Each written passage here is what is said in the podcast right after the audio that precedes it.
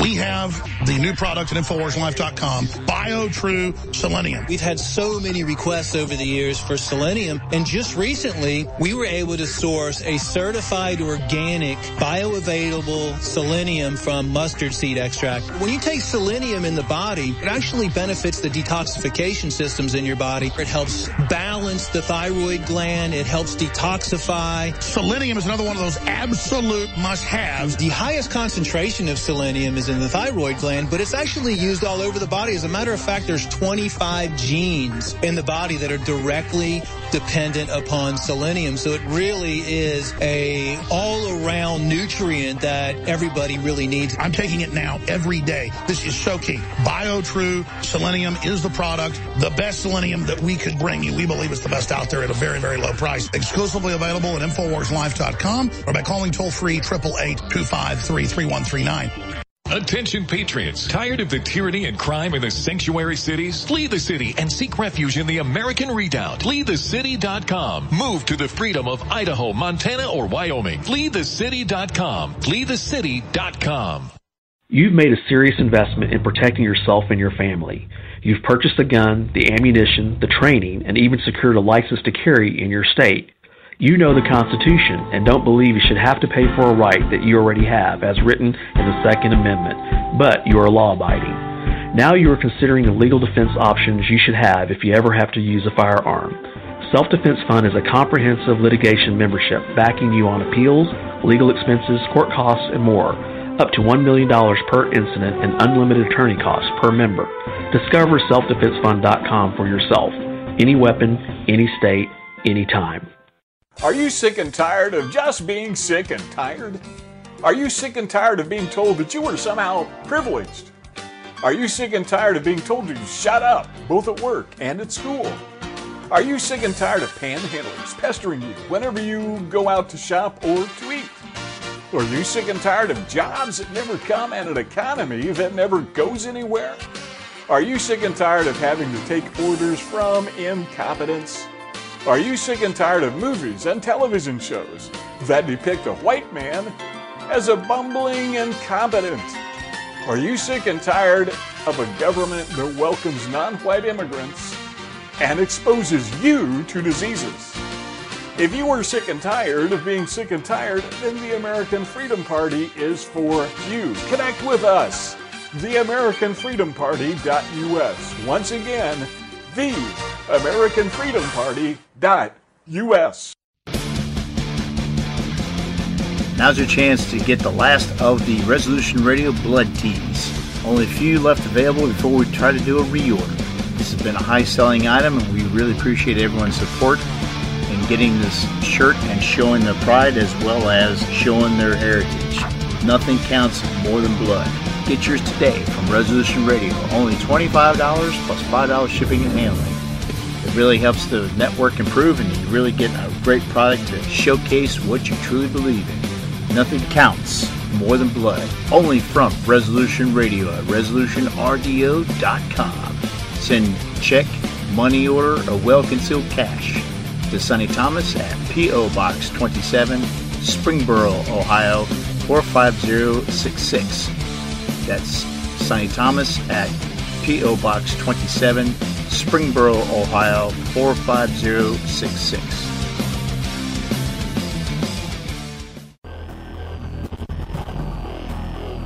You're listening to Resolution Radio.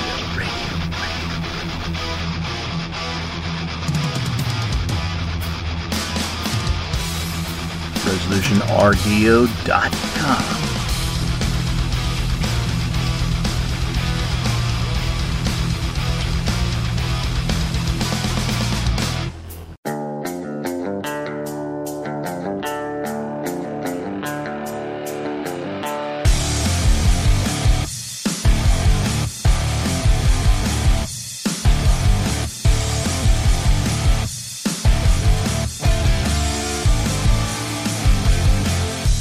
Imitated, never duplicated. This is the one and only Fash the Nation, your guiding light in a sea of degeneracy.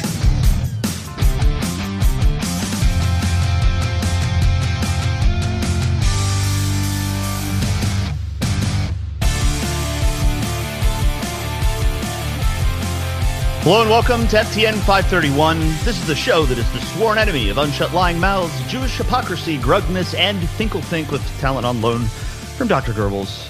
Excellence and anti-Semitism right in the middle of Shabbat, at least the way we're going, because I still didn't get Kyle the A R C details, so this probably isn't going up until Saturday.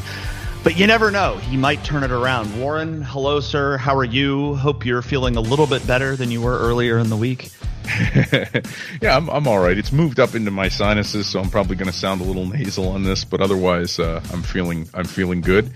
Uh, happy Martin Luther King. Happy the Reverend Doctor Martin Luther King Junior Day. I've always loved how yeah. many different uh, things you can attach to that. Like the Reverend Doctor Martin Luther King Junior. The um, dishonorable Reverend yeah, Degenerate. Yeah. Doctor yeah, Martin yeah. Luther King. Did you see the statue, the the phallic statue? Oh yeah, I did, I did, I did. I mean, I just I, I, I scrolled and I saw that on Telegram. I'm like, what the hell is that? And I kept scrolling, you know. Like, but yeah, like, it's, I, I, I shared disgusting. The postage stamp. You know, the, the, the we talked about it, I think, last year. But the plaque that uh, where they meant to thank James Earl Jones for the Martin Luther King tribute, and they uh, put underneath it by accident. Big picture of Martin Luther King, and it said underneath it, "Thank you, James Earl Ray." And I was like, "Yeah." I, when I saw that on the news, Dad and I still laugh about that. And it was, I think, in the late nineties, that story on the on the N B C Nightly News, and the big plaque of Martin Luther King underneath it, "Thank you, James Earl Ray." I think somebody lost their job over that. Uh, that's awesome. Yeah, I saw his picture going around. Yeah, it's it's sort of like uh, steady as she goes into Black History Month and and all of that, and we'll, we'll talk a little bit about the. The reparations that are being proposed, and you know, I was sort of a shot in the dark with this Tim Pool thing uh, that I wrote on dissident dash mag dot com a couple of weeks ago. But sure enough, that's exactly what has happened: um, is that conservatives took a position on on reparations where uh, they say that they're for them um, as long as we don't give money to Ukraine. But you know, nobody's going to stop that. So now conservatives can be for reparations under certain conditions, and uh, the other side of the Finkelthink's kosher sandwich can be also for reparations under certain conditions, and they can fight about that. Um, it's always it's always how the argument goes. But we'll talk about that a little bit later if we have time. We have a bunch of other stuff to get to today. The biggest one, though, and you'll like this, Warren, because I know you're a lover of history um, and, you know, kind of the way that, especially like Robert E. Lee, um, these kinds of things, uh, you know, what, what he had to say here, because his birthday was on Thursday, January nineteenth. Uh, if if he had uh, lived as, this long, he would have been two hundred sixteen years old. Um, we're we're slowly probably moving beyond the point where, you know how it's kind of interesting if you think about this, Warren, like your grand like I had a great grandparent who was still alive when when I was a child. So uh, that great grandparent um, was alive when someone they knew was alive at the same time as Robert E. Lee. You know what I mean? Like right, that's how right, right. you can sort of like touch history in that way. Yeah. And so, but we're slowly approaching the point where there's going to be like too many, uh, too many pieces removed. Like, you know, our parents, uh, well, maybe not. Um, but our grandparents were alive when Hitler was alive, and they right. would have grown up and been very, very aware of Hitler. But at some point, couple generations down down the line, it's it's going to be kind of the same thing where Hitler becomes more of a mythical figure, and, and Robert E. Lee is becoming uh, kind of that way. And I don't mean to compare the two men, but but I think you know what I mean. No, I, I know exactly what you mean. I, I had a conversation recently with an elderly relative who uh, is very old, and she was born in nineteen twenty-nine, and we were discussing uh, just history a little bit. I was trying to pick her brain a little bit, and you know, it's a weird thing because when she was born, uh, Bonnie and Clyde and John Dillinger were still running around. Like that was actually they yeah. still it was before it was just before they got started. Now, she was about my son's age when when they were running up and down the Midwest, uh, mm-hmm. robbing banks. But yeah, if she was born in nineteen twenty-nine, there would have been people, very old people when she was born, who were alive probably, of course, during the Civil War when it was actually going would have on. Known you, you Lee, know, so, yeah, or yeah, would have yes. been aware of Lee, yeah. Yeah, no, I, I love mean, that kind of thing when you can when you can take like jump back through history through. It's almost like the uh, you know, Kevin Bacon game, you know, where it's like three degrees removed, two degrees removed. I love that yep. where you can do that with history, and how many how few jumps do you have to go to get back to Napoleon or Julius Caesar or whoever, you know. Well, and people have to realize like how, you know, how real a lot of the history that seems fake or just uh, it's like not real because it's in a book uh, or the photos are black and white. Like the further back you go, it, it feels less and less real. What, what's interesting, a lot of interesting thing, things to think about is because, you know, we're so used to kind of there being a line of demarcation where the quality of there's either it's so far back there's no video of it, and then it's even so far back that there are no photos of it, right? But like at some point in the future, um, there'll be several hundred years worth of video history and photo history for people. So it will be like, will things that happen in the fifties kind of be more real to people a hundred years from now because there's actually video of it, right? It's kind of weird to think oh, about yeah. it like that. Yeah. Like the, the American Revolution is not very real to us because there's no photos and no video. Um, but, you know, it's it's interesting to think about. I think the first time this this hit me was um, uh, an adult in my life told me that uh, that they remembered when the last Civil War veteran died. Right. And it sort of and it, it hit me. It's like, how would you have been alive for that? But you think about it, and I just looked it up now. Albert Henry Wilson was the last surviving Civil War veteran, born eighteen fifty, um, died in nineteen fifty-six.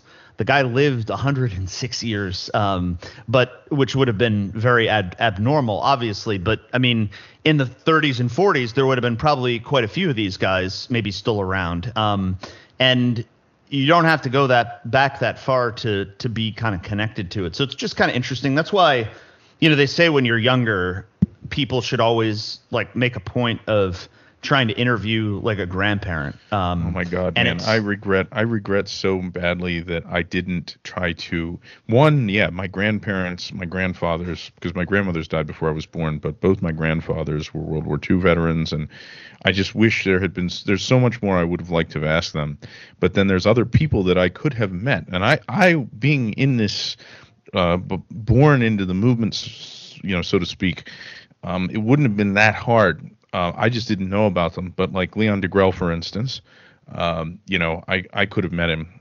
I could have met him uh, when I was very young. You know, I would have been a mm-hmm. kid. Uh, Rudolf Hess is another one who was alive when we were when we were born. I think he died in nineteen eighty-nine. Um, now, we couldn't have met him because he was in solitary confinement for like fifty years straight.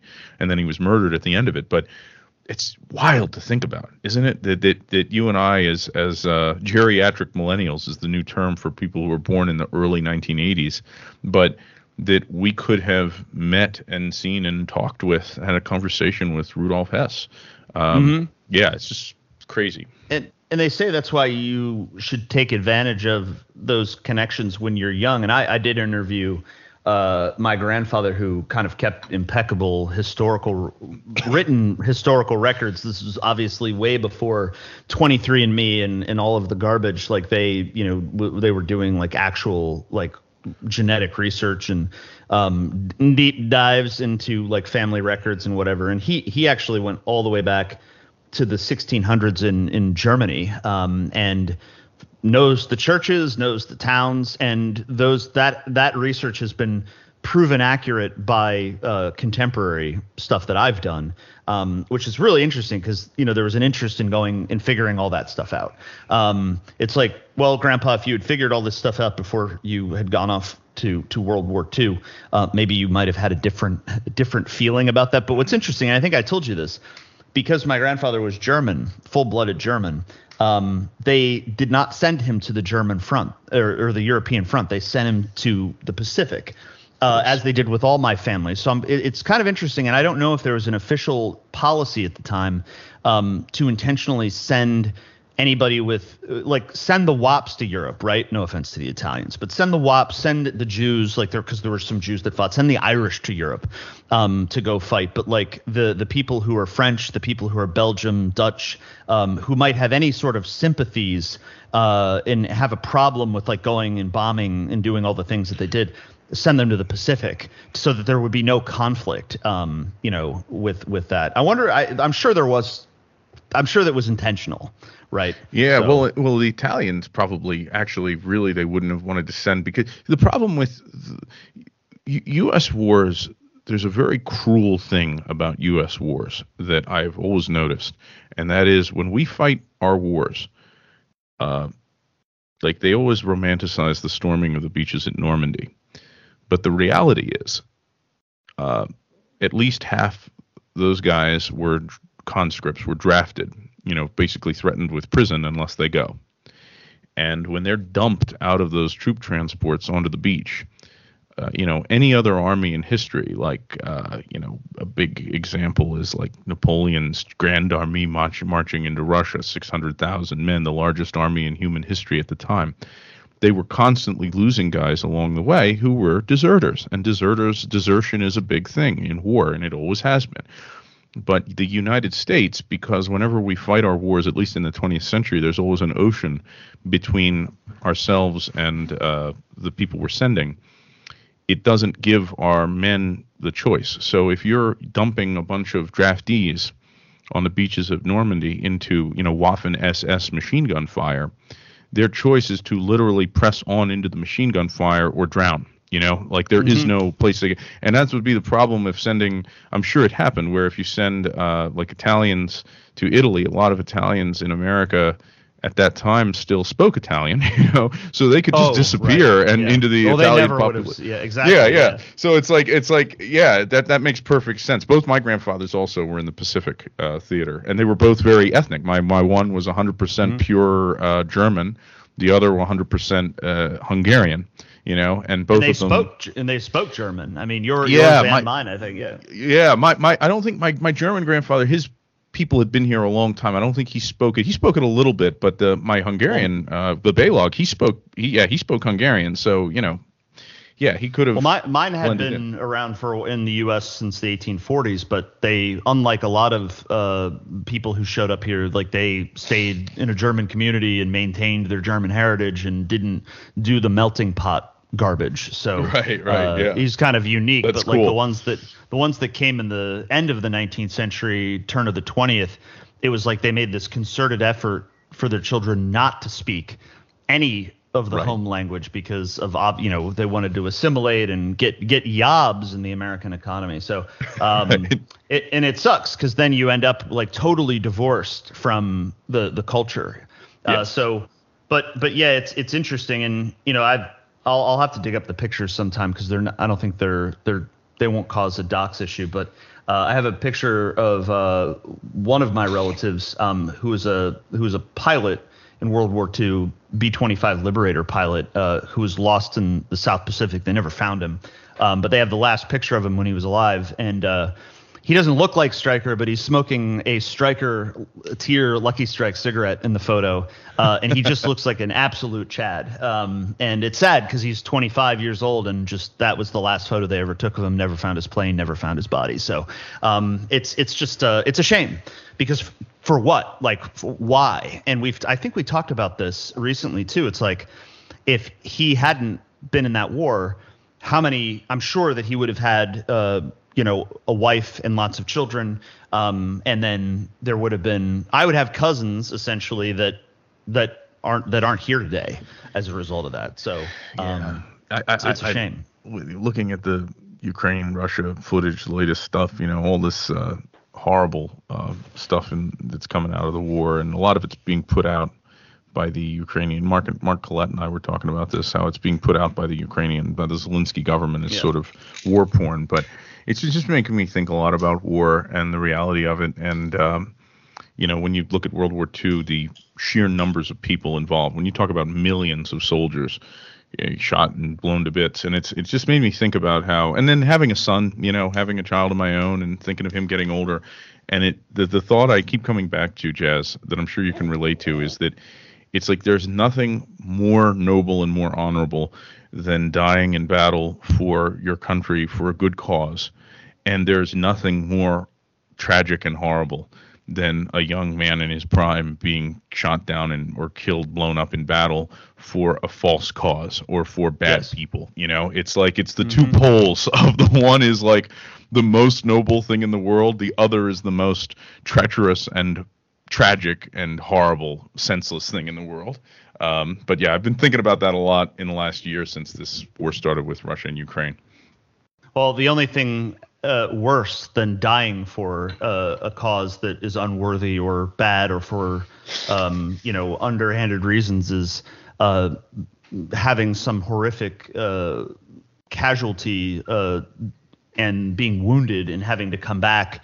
And, uh, you know, the the I'm sure you've seen the graph of the people that have uh, commit suicide and the P T S D oh, yeah. and kind of the gone and go insane. And they they're it's like a your loved one is home, but they're not home. And like the family sort of slowly disintegrates and falls apart because of, you know, because when you come home, you got opioids waiting for you and alcohol waiting for you and all the all the things of American society that you supposedly fought for that are here that are going to destroy you. Essentially, all the things you fought for are waiting for you when you get home to to take everything else you yes. have left.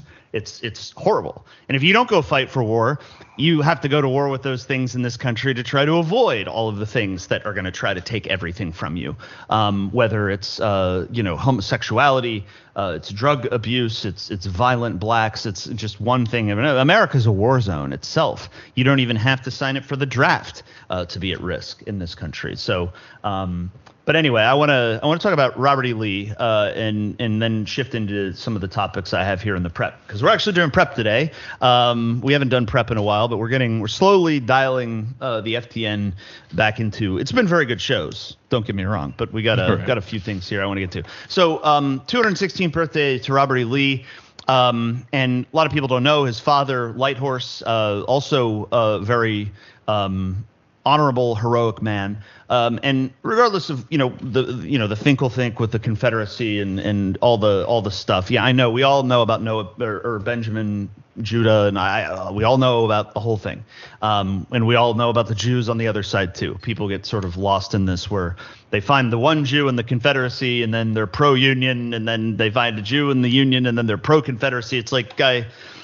Just do yourself a favor and set the ping pong paddle down and back away from the Finkel table, because it's like you're just driving yourself nuts here. Um, but we can we can respect these men uh, for being men of their time and believing in their cause.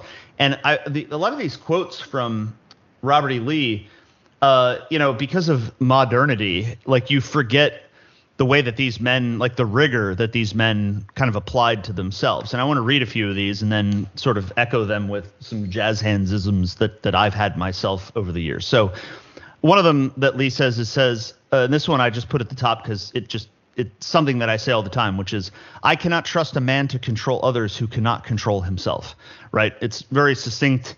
Um, you know, model of leadership, uh, model of sort of like, do you want to follow somebody? Do you believe in someone? And it's something that I've said, which is be a fascist. Being a fascist first and foremost means being a fascist of your own affairs. Um, and it's it's pretty self-explanatory. Uh, so, you know, um, looking to the movement to do things for you. I don't want to quote J F K here, but um, what can you do for the movement? Like you get exactly from the movement what you put into it. So if you show up and you say, oh, I thought, you know, there's a community here and I'm going to get all these things from that. It's like, well, w- what are you doing for the community? Because if everybody just shows up expecting to get something from it, um, there's not going to be anything for anyone. It's you really have to show up and put something into it. Building a fasces is not what can I take from this. So there's kind of an element of that wrapped up in it. But uh, Lee Lee is, you know, I, I would trust Lee. I would go into battle uh, under Robert E. Lee. Uh, maybe not the Civil War, um, but who knows, you know, knowing what these guys knew at the time. It was a great experience uh, looking at his statue there. There's footage.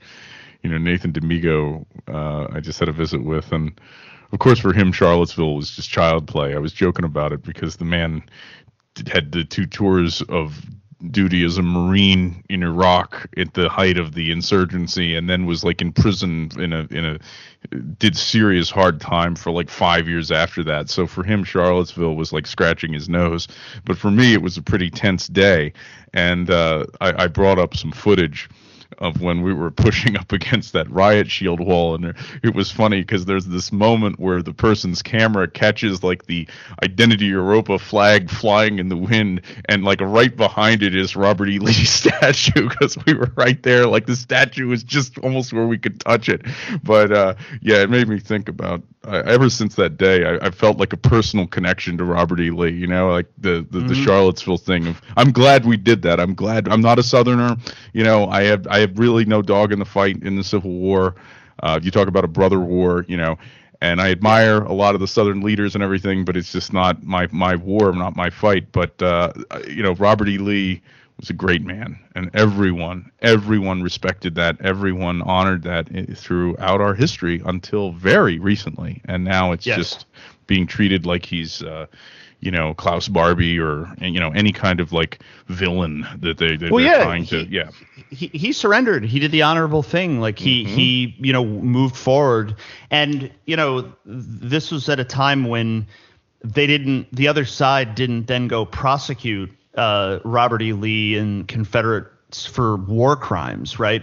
But right. that's what they that's why what they did to the Nazis was so unprecedented, because um, imagine if they had done that to them. But this is uh, this is when you have like they started doing that because Jews were were uh, accruing even more and more power um, in in society. I mean, there's there's uh, obvious like reasons why things went from being honorable uh, to being very dishonorable. But yeah, um, and, and of course, if you line up Robert E., like all the Finkel think about the the Confederacy versus the Union aside, if you just look at Robert E. Lee versus uh, Abraham Lincoln on their merits, um, I we I don't know when we're going to get to the Lincoln deep dive. I actually have read the books and written most of the deep dive. It was something we were supposed to do like many years ago, but um, the the synopsis. Spoiler alert: dive, Lincoln, Lincoln yeah. sucks. Well, he's I mean uh, he is a he is a uh, and this is not because I have Confederate like sympathies. I have sympathies to to actually both sides because they were both taken advantage of. But but just on basic facts. And people who disagree with this usually haven't read much about the history. Lincoln was a fraud. Lincoln um, was an absolute fraud. Uh, he was an intellectual fraud. Um, and he uh, ultimately was a dishonorable man, too, because of the um, suspension of habeas corpus. And then also, which people look at, it's authoritarianism. But it's like, yeah, but then he freed all the slaves, too. How about that fucking authoritarianism? He unleashed this horde on the United States and on the North because of, of wages. I don't want to go down the, the whole the whole rabbit hole with this, but. But he was also probably a homosexual uh, because of the the time that he spent uh, sharing a bed with uh, his his buddy. And people say, oh, this is normal back then. And not not when you read about this. And if you looked at what Mary Todd Lincoln looked like, like, come on. Um, do do people know what the origin of the Log Cabin Republican group is? Why they call themselves the Log Cabin Republicans, like the gay homosexual G O P group? Like they call themselves that. After Lincoln, um, and it's it's kind of got a long like the foundation of the Republican Party in anti-racism is Abraham Lincoln, and you line that man up and everything about him next to Robert E. Lee, and it's like it hands down that there's no way I'm going to sit there and say, oh, I don't have a dog in this fight, and I'm not saying you know what you're yeah. I'm, I'm not I'm not bouncing that off what you're saying, Warren. I'm talking about just just the men themselves. Oh yeah, like well, just Robert the men Lee, themselves. You compare Robert John Wilkes Booth. Guy that I, Robert, John Robert Wilkes Lee Booth. Is a guy I would follow into battle anytime, anywhere, any reason. Um, Abraham Lincoln is a guy I would push off the fucking bridge into the river and yes. like never look back. Like, yeah, I was just gonna say John was, Wilkes Booth a, is a very cool a, dude, a very cool guy, very interesting life story mm-hmm. and death, uh, a very colorful character. And uh, yeah, so not only would I would I favor uh, Robert E. Lee over as a man. Over Abraham Lincoln, but I would favor John Wilkes Booth as a man over Abraham Lincoln. Yes. And that's and that's saying a lot because John Wilkes Booth had uh, Jewish Jewish heritage. Um, so it's uh and it's kind of funny too when you think about it um, why he would do that, uh, John Wilkes Booth. But I, I would even, I mean, over Abraham Lincoln, and Abraham Lincoln also had like pretty severe mental health issues too, um, where he was like, you know, he would lock himself away for long periods of time. And it's like, you know, you add all this stuff up. It's like probably a faggot, locks himself away, intellectually a fraud. And and I say intellectually a fraud and, you know, people are, oh, jazz hands, you're just speculating. No, I'm talking about firsthand account of his law partner. You have to read the history. It's a very long history. Um, it's very clear. And it's What's what's interesting about it, too, is is, and this is kind of the, the synopsis of the deep dive that we're going to do as well at some point, which is that all of the history that has been built up in Lincoln about being, uh, you know, this this uh, almost like a founding father of America with this vision for anti-racism and vision for republicanism and kind of like the model of like how America should be, is that he was such a piece of shit.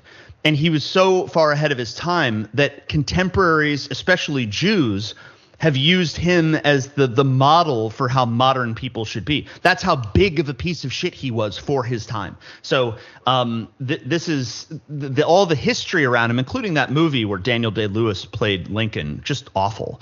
Um, all of the books that have been written about Lincoln, with a few exceptions of, of biographies that are, are kind of old. And when you read when you read kind of your mainstream bio of, of Lincoln, and you watch the movies and you suck up all the propaganda about him, and then you actually read a real historical book about him, it's like completely different. All of the stuff that I've just said about like fraud, homosexual, like all the mental illness, like all these problems with the guy, like that's what you get if you actually do historical research on him.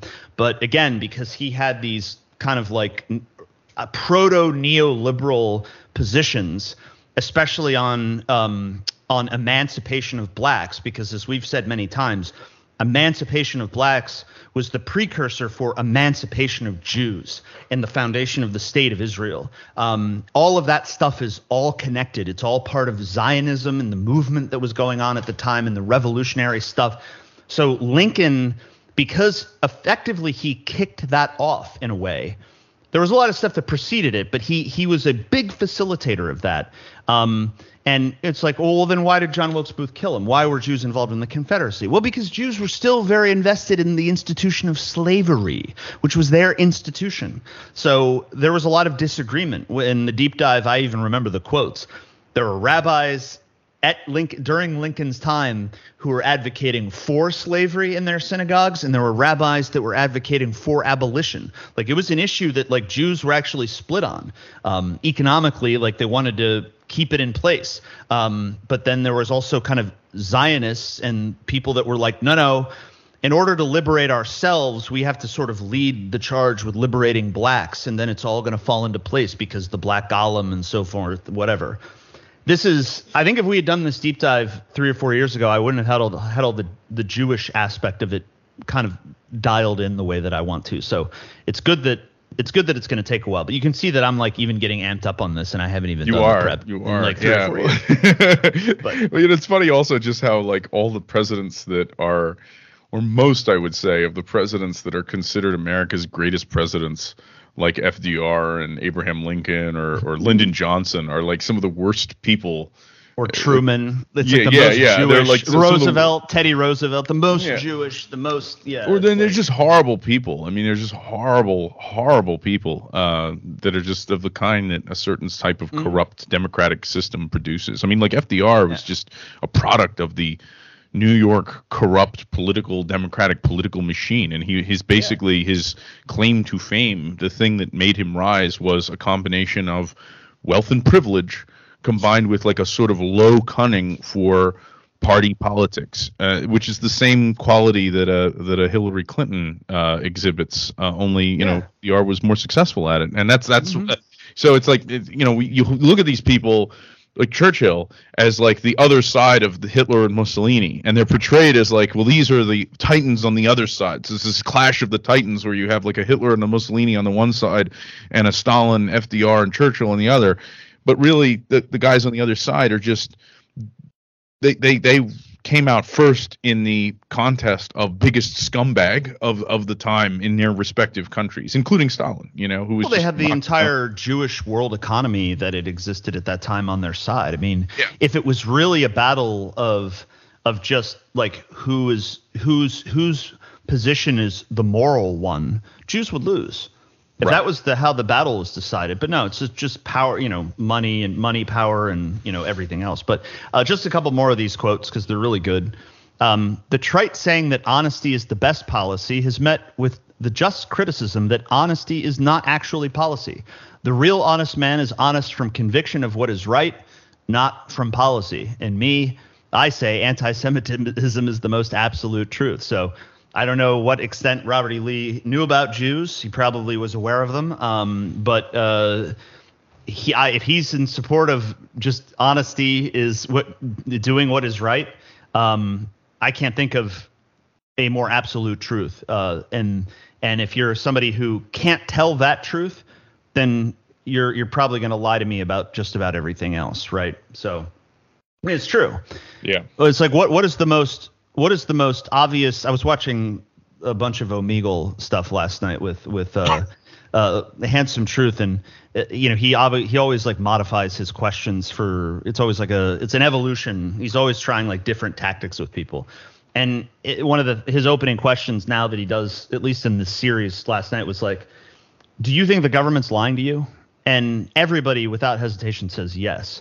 Um, and do you think the government's lying to you about everything? And it's like, yes. And then he says, do you want me to just in five minutes, give me five minutes just to tell you the truth about something that you're, the government or your teachers or your friends are never going to tell you? And and everybody's just like so thir- like they're so starved, like this mentality of Lee of like, fuck honesty as a policy. Be honest because that's your conviction as a man, essentially is what he's saying. That mentality is so far gone in this country, but yet people sort of in a natural state desire the truth. That's what people are kind of starved for the most. And you just watch people's eyes light up when it's like, yes, you you have something, you know, and, and people use this as a way of like, let me tell you about nanobots and trannies in Hollywood. Like, no, no, not that truth. Tell me about like something real. Um, and, uh, you know, obviously H T then holds up something up, up to the screen. It's usually like the Jew, the Jews behind slavery or the Jews behind the the the um, Federal Reserve System or something. And uh, I think I sent you a message last night. He he asked that question to somebody and he's like, who do you think controls Hollywood? And this guy's or this girl's boyfriend who was off camera but was in the background without hesitation goes, kikes. And he's like, he he said it so loudly he even surprised H T. He, and she's like, that's my man right there. the boyfriend the boyfriend even interrupted. He's like, let me tell you how this is gonna go. All the people are gonna be kikes. It was fucking hilarious. But anyway, I'm trying to like connect this to The, uh, Lee is sort of like giving you these quotes about like this is how people should conduct their affairs, because this is how this is ultimately the disconnect people have with the government, with with how they've they've, you know, been led uh, over generations now. Um, and that's all we're asking for. Right. Like they they want to label us extremists. They want to label us terrorists. They want to label us as, you know, all these different names, these boogeymen, these like horrible people. But whether you're talking about us, National Socialists, you're talking about just like people randomly that pop up on H T's Omegle feed, like the most random people in the world that aren't going to be expecting to talk to some Nazi on there. Um, like these people all are thirsting for the truth. Like the, everybody wants to know, like they, they feel like something's wrong. They feel like there's they're being lied to. They feel like um, nobody's telling them the truth. And then if you even start asking questions, like you're you're vilified. I mean, it's really a fucked up place to be, um, to live in the world, to live in a world like that. And it's been such a slow evolution to where we are now that I think if if you had Robert E. Lee sitting here today, um, he'd be like, what the fuck are you guys doing? Like, how how how did it get to be like this? Um, because nobody's telling the truth about fucking anything. Um, politics was already getting corrupt in his time, but like it was a hell of a lot closer to reality than than what this is. I mean, right. If you just read the transcripts of the Lincoln Douglas debates, and uh, I say this all the time, but like that was in front of an audience of like farmers and people with really little educational background. But I say little educational background, they're probably more intelligent and knew a hell of a lot more about the world around them than people coming out of college, one hundred thousand dollars in debt with a four year degree. So I mean, just saying it. Uh, he also says, if you have to find fault with anyone, tell him, not others, of what you complain. There is no more dangerous experiment than that of undertaking to be one thing before a man's face and another behind his back. And I said, if there's one concept that's as obvious as it is elusive, it's the fundamental aspect of being a man means not behaving like a woman, um, which is great. I also didn't yeah. know that he was a, not a drinker either. Did you know this about the I like whiskey, I always did, that's why I never drink it? so so he's a he's a teetotaler. Not I did a bad know, thing. You know what? I did know that. Uh, my dad told me that a long time ago, but I had forgotten because he, he he had a lot of friends he grew up with. His his uh, his friends, their dad was a big collector of Civil War, like original Civil War stuff, uh, mm-hmm. and uh, so he he grew up with a lot of Civil War influence in history as a child.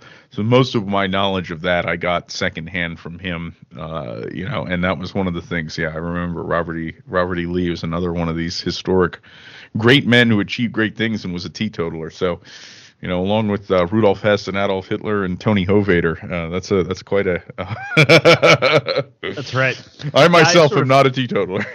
I, I sort of made a joke because the quote is, "I like whiskey. I know that I like it, so that's why I stay away from it." And my my version of the quote is just, "I like whiskey," but um, yes, that's more of that's more of a punchline. But uh, and I do have a cabinet full of like really nice bourbon and whiskey, but I, I actually don't drink uh, the way that that I used to when I was in my twenties and thirties. Honestly, um, it's only really when I see you guys. Um, some occasionally I'll have a beer with a meal, but I don't even finish it. And like, you know, it's I, sitting here right now. I honestly, I think it was New Year's Eve. I had a cocktail with some friends. Uh, out. Oh, I thought you were going to say sitting, sitting here right now, you could go for a whiskey, because that quote is kind of making me want to. No, no, no, no. I'm yeah, kidding. It does. It does, it, does it, it does. But it's like, I'm so busy, um, whether it's, you know, dissident politics or just like having a family. Um, I'm too busy. Like you can't like I get it. Like you, you sort of uh, being hungover and trying to recover from that stuff, like it's just not worth it. And uh, you're just so much more productive without it. So it's not about like lifestyle advice or whatever, um, because I don't think there's anything wrong with alcohol. But uh, if you find yourself like that's the excuse you have for like not doing stuff and it's getting in the way, um, this is kind of like an all hands on deck thing. So, um, you know, do to each his own. People can do whatever they want, but um, you'll notice just, that a lot it's of interesting. Pe- it's interesting yes. that Robert E. Lee was a teetotaler. You know, um, yeah, and, and yeah. You know, like you say, without giving lifestyle advice, certainly, yeah. you know, uh, you know, the top National Socialists or the top two guys there were were teetotalers. We know many others were not. Uh, in fact, the whole movement was and and has been uh, more on the Dr- drinking more than drinking less kind of thing. That's just a thing about Nazis and a thing about fascists for since the beginning.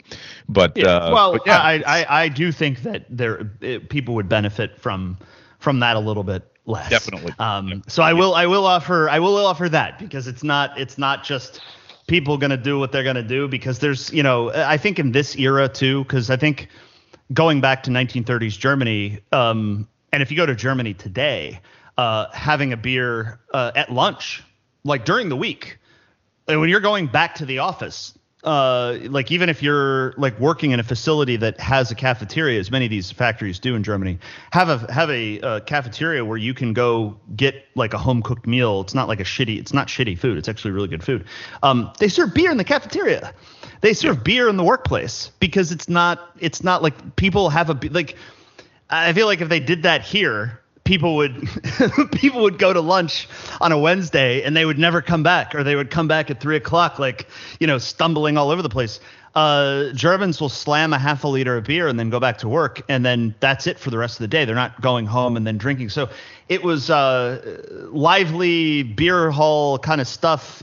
Did not become like a whole weekend lifestyle where you're like spending all day Sunday under a blankie, like recovering. So um, those guys were probably out actually doing shit on, on Sunday. So anyway, um, it's it's uh, it's yeah. when you bump into these characters in history that just discovered that they didn't do it, and you wonder if Robert E. Lee just decided, hey, I like whiskey, and fuck everybody else. Would he have been Robert E. Lee? Probably not. Um, pressing forward, Larry Fink. Uh, I loved this, and I shared this on Telegram. Uh, Larry Fink, Warren, is is very upset, very concerned that the attacks against him and BlackRock have become a bit too personal. Do you feel bad for Larry Fink? Yeah, well, you know, I was thinking of Larry Fink, actually, when we were talking about the uh, World Economic Forum and Charles Schwab, you know, and it's like, it's, yeah. it's like, you know, I'm glad Larry Fink is getting more personal attention. It's very important to put a, you know, you don't want to, you don't want it to become a thing where it's like George Soros, George Soros, and people forget that George Soros is a Jew financier, and that's main, that's his main characteristic, you know, and there's a lot of other right. ones just like him. Uh, yeah, why don't we talk about George Soros? George Soros is like almost dead. Like, why don't we talk about right. George Soros' son, who is inheriting all this, who his friends are, what the network is, what companies do they control, what N G Os do they have influence over? Um, but it's just, it's but, good but yeah. when, yeah, it, my point is, though, it's good when uh, people are able to put a face and a person to this idea of Jewish power, because you can do it, and you don't, yeah, you don't want that to turn into a thing where you just personalize it and you don't make it about a systemic problem with Jews and Jewish culture and Jewish finance and right. Jewish nepotistic family networks. But I think this is a very positive development that Larry Fink, more people know who he is. I didn't know, I didn't know who that guy was before I started, before I became a co-host on F T N, and now mm-hmm. it seems like it's seeped out. You know, I have to say, Jazz, some of this is probably your doing. I mean, it's it's really you've you've helped to you've been raising the alarm with this guy and and his uh, BlackRock for before it was cool. And yeah, uh, I, like people yeah. thought when I first started talking about it, you know, people's eyes glaze over because I'm talking about um, all the people involved in in the kind of uh, the automation of trading and uh, Larry Fink and his supercomputer Aladdin. I was talking to uh, Martin Heidegger uh, this week, and and you know we were talking about BlackRock a little bit, and I was like, it's such a complex issue because you know people think they know about Fink and BlackRock, but it's like, the, if you ask them, do you know what Aladdin is? Most people don't even know, but like that's the foundational thing that has made Larry Fink who he who he was, like a giant supercomputer, giant data center, multiple data centers that do automatic trading based on algorithms that Jews feed into the system to improve and make their companies more profitable while fucking over people that they think are less profitable. And then you layer in the E S G stuff on top of that, and you have essentially automated world financial domination. And that's what BlackRock is. That's how they've gotten to where they are. They've like made it into a computer program and then optimized it with supercomputing. Um, and that's what this is. Now, it's not infallible because look, once you once you say, oh, it's Larry Fink and BlackRock, it's it's uh, it's the State Street and Vanguard. It's all these people involved with this that ultimately control these things. I won't say that we were the first, but our video that went viral in January of twenty twenty that got our last big YouTube channel like shut down instantaneously, had several hundred thousand views in a week, and then they just shut the channel down. Um, there was nobody else talking about this shit except in like very obscure corners of the internet. And I remember doing the research for that deep dive. You had to go pretty deep to figure out like all the connections with this stuff. The reason why I call attention to this article now, it's it's obviously funny that that Larry Fink is complaining about these virulent attacks against him. It's like the Jew cries out as he bankrupts and demoralizes your economy. Um, but now if you go out onto YouTube and type in BlackRock, there is normie deep dive into BlackRock and Larry Fink after normie deep dive into BlackRock and Larry Fink. More than you can possibly imagine. And none of them are as like on the nose as we are, but they're I'm actually surprised. I, I expect when people would share these with me, I thought that they would only be talking about BlackRock and then try to do some obfuscation or whatever, but they're actually talking about Larry Fink and putting his face up there. Now they're not saying Jewish. Um but this has gone so far that they I think at this point, like they can't they YouTube could not go out and just like Showa all of those videos because there's just so many of them, and a lot of them are leftists talking about this, like the financial control, and they've talked about it so much that it's actually led to like Elizabeth Warren and Biden having to like at least play along with, remember the billionaires tax that they sort of like finked everybody with, like it's not going to happen, but they had to do something with it. It forced Larry Fink to come out and BlackRock to do a, a big campaign defending themselves against all of the bad press over buying up all those homes and turning them into rental properties. Um, they've just, I mean, they've been involved in everything. Like it's, it's really, everybody knows who BlackRock is. Everybody knows who Larry Fink is now. Um, and it's important because then people will take things like the W E F a little bit less seriously. And my, my policy with the W E F is Um, it it is like an outer, outer, outer band, like repeater right. of the system's issues. Well said. Yeah. But it's not it's not something that like you're picking like the W F E is like you're picking up a radio station essentially of shit that's already happened, shit they already want to have in place. People share what comes out of that session as though it's like, oh, God, guys, guess what's coming? It's like, but why are you fix? Why why is your fix on that? Like, why aren't you looking at all the things that Jews are running, these Jewish N G Os, these institutions that have been talking about what they're planning to do to us for a lot longer? If you're it's like the people that are all like hyped up on the W F, he's like, you want you want you want to know where people are going and what Jews are planning to do? Go read the Protocols of the Learned Elders of Zion. Like, go read that. Because that'll tell you everything you need to know about what they're going to do. And they said it one hundred years ago, what they're going to do. And everything that they've said in there has, like, come true. So we don't need to go – like, go read the Talmud, like, if you want to know what Jews are planning next. Because the W F is just the, the like, storefront Fortune five hundred uh, talking points for corporate executives to take back into their companies with their H R departments and push out to all of their fucking janissaries. Like that's that's all this is. So people can get excited about it, but don't look at it as it's like you you've discovered the hive of power. Or it's no, it's not. You don't have to like look deeply into Klaus Schwab's background. These are like fucking retarded Shabbos goy that they trust. And now there are people involved in the W E F that are Jewish. But there are people that are just there that are making sure that that doesn't become too goyish of an institution, just like there are Jews involved in the Council on Foreign Relations. It's it's really just like a it's like people get really worked up over the uh, the what is it? The uh, why can't I think of this? Borzoi and I talk about it all the time.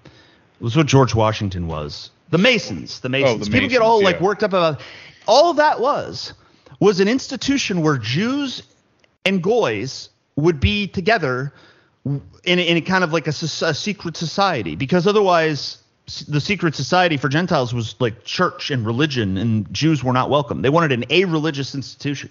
The W E F is just kind of a, a modern incarnation of that, but it's not kind of the center of power and control. It's like sort of like the it's like the way that it's way that they get the talking points out to the to the people who just started paying attention uh, at the lowest level. Like if you're looking at getting red pilled, it's not going to be at the W E F. It's not going to be at Davos.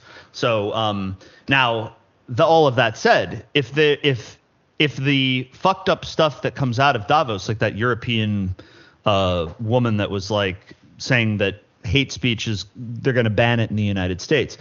Like if that's the first thing you hear as a seventeen or eighteen year old on the internet, and that like scares you and makes you look into more stuff, good for you. Just go past the W E F and don't get wrapped around the axle on that stuff. Right. There's a tendency, I think, for conservatives to want to get wrapped around the axle on it. Um, and then that's the only focus. And Klaus Schwab is a goy. He's the problem. You know, white liberalism is the problem. It's like, nah, no, that's not that's not the issue. So I don't want to do the thing where we say, you know, W F is is like a harmless thing, because it's it's it's definitely like a part of their system. Like it's part of what they do. Take W E F yeah. is the most national socialist organization in the world. They are mm. on the forefront. See, I'm I'm going to go all the way with the novelty uh, take here. Uh, no, uh, I'm not really. But Charles Schwab is a secret Nazi. We could go with like mm-hmm. like uh, Cardinal Ratzinger. You know, he's secretly. No, we're not. We're not going to go that far. We're not going to overcorrect. But uh, yeah, it's like the bill. Well, I, I mean, was talking Cardinal with Mark Collette. Cardinal, Ra- Cardinal Ratzinger was was actually a Nazi youth. Like, I mean, he actually was. Was he a secret Nazi in his old age? No, but yeah. the reason they got rid of him was because he refused to apologize in the way that Jews wanted for the Holocaust.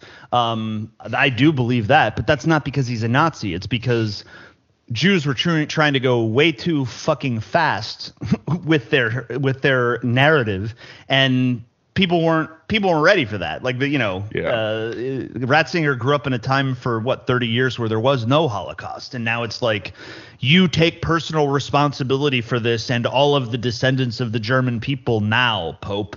And he's like, uh, I'm sorry that this happened. And that's pretty much it. So well, but no, like, groups, I don't know about names. I don't know. It, I don't know anything about Klaus Schwab's background other than that he's not Jewish, um, and he's some German guy, but he's the biggest Shabbos goy that you could possibly imagine. There's a picture of him uh, praying with Jews after nine eleven, um, but he's not a Jew as far as I know. But he he might as well be one. Like he's right. doing the he's work spiritually, of spiritually. Yeah, yeah, yes, yeah. yeah. What I was going to say, Jazz, like was, not the point, because I don't want people to be like, he's the guy in this. You know, they have these pictures of him like he's like Emperor Palpatine. Like, right. nigga, get the fuck out of here. Like, come on.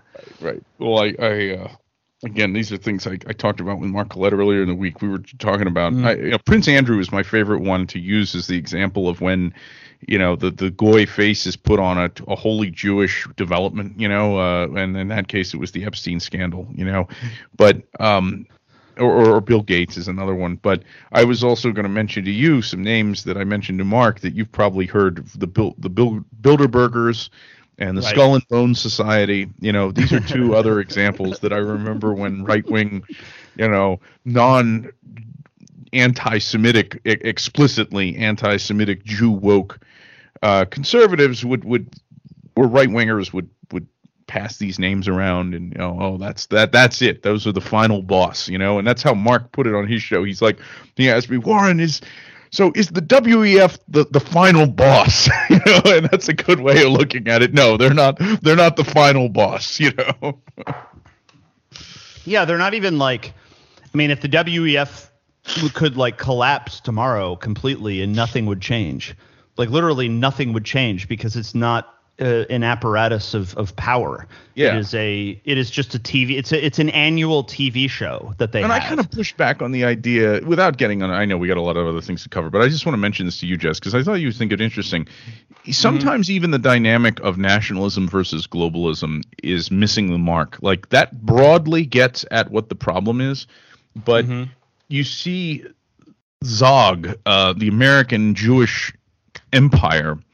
Retrenching itself, uh, bringing industry back with Biden for not like we want to rebuild the white working class, uh, you know, or the white middle class for very other, very different reasons.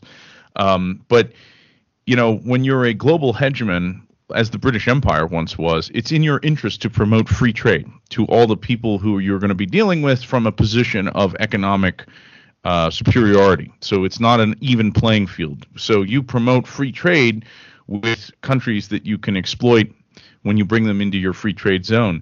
And then when it's no longer in your interests, then you want to suddenly close that down and, and be for more, you know, higher tariffs or bring industry home or whatever. But mm-hmm. it, just casting this as a battle between nationalism as an abstract force versus globalism as an abstract force. It's broadly true, but if you just make it about that, you're it's like it's like making it about illegal immigrants. You know what I mean? Uh, you well, know, there could be right, and you could, international you could make it about like yeah. nationalism versus globalism could just be like patriotard jingoism wrapped up in like Americana versus U N W E F and like yeah that's, yeah that, that like could be literally retard- Zionist like literally a retarded fight yeah yeah that could be well you know Marine Le Pen is one that I've heard her casted as nationalism versus globalism, and if if you've only ever heard it cast as this is conservatism versus liberalism, and then someone says no, it's actually nationalism versus globalism, you think, oh wow, based, that person is completely in our in our line of thinking. But yeah, perfect example, you just said it. Israel, Uh, Zionist war crimes in the Middle East, and then Israel being condemned by the overwhelming majority of countries in the U N General Assembly. You could ninety. frame that as, yeah, you could frame that as nationalism versus globalism, and in that case, the global so-called institution, you know, you can have good globalism and bad globalism. You can have, you can no, have a. I, I, I know, I know what you mean, but I, I think that the people, and this is going back to kind of the evolution of our politics.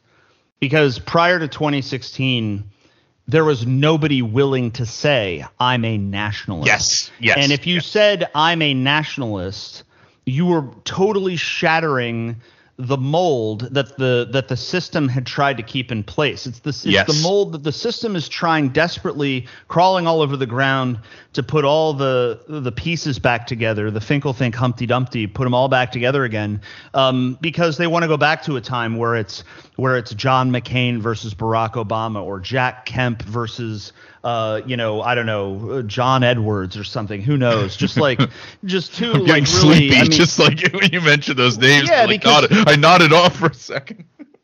Right, because if they're if like if conservatives are in favor of reparations and so are liberals, then anti-reparations is suddenly a radical position, yes. right? So if both the Republican Party and Democratic Party are both internationalist neoliberals, then but they are they support Israel's right to be nationalist. Like that's the caveat. Nationalism for Israel, but nobody but nobody else really is what it was.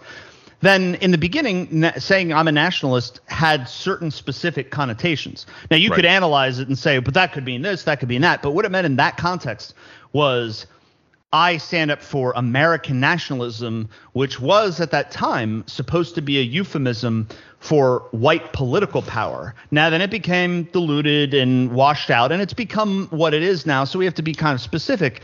But I think one way, one direction that I would go with what you're saying is that Um, we can't just all be kind of like nationalism in the sense of, uh, well, I'm for U K nationalism and you're for American nationalism and you're for Irish nationalism and whatever. It's like, no, the nationalism that I'm in favor of is nationalism for Europeans, where it is a racial nationalism, whether there is a kind of a virtual nation state around the world that is all white people. And we're not fighting for a particular government. We're not fighting for a particular ideology. It's like we want independence. We want our own ability to govern ourselves in political power. And if that's nationalism, meaning I want sovereignty over myself and for other white people, doesn't mean we're all getting together and forming one big government. Maybe, who knows? That's not what we're going to talk about, systems and all this other stuff.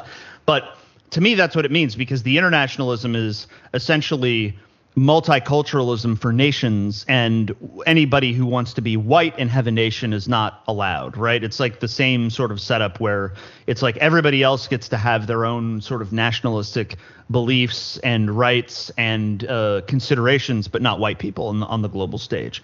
Uh, so, yeah, I mean, that's that's kind of like where I where I would go. No, how I, the hell did I, we get here?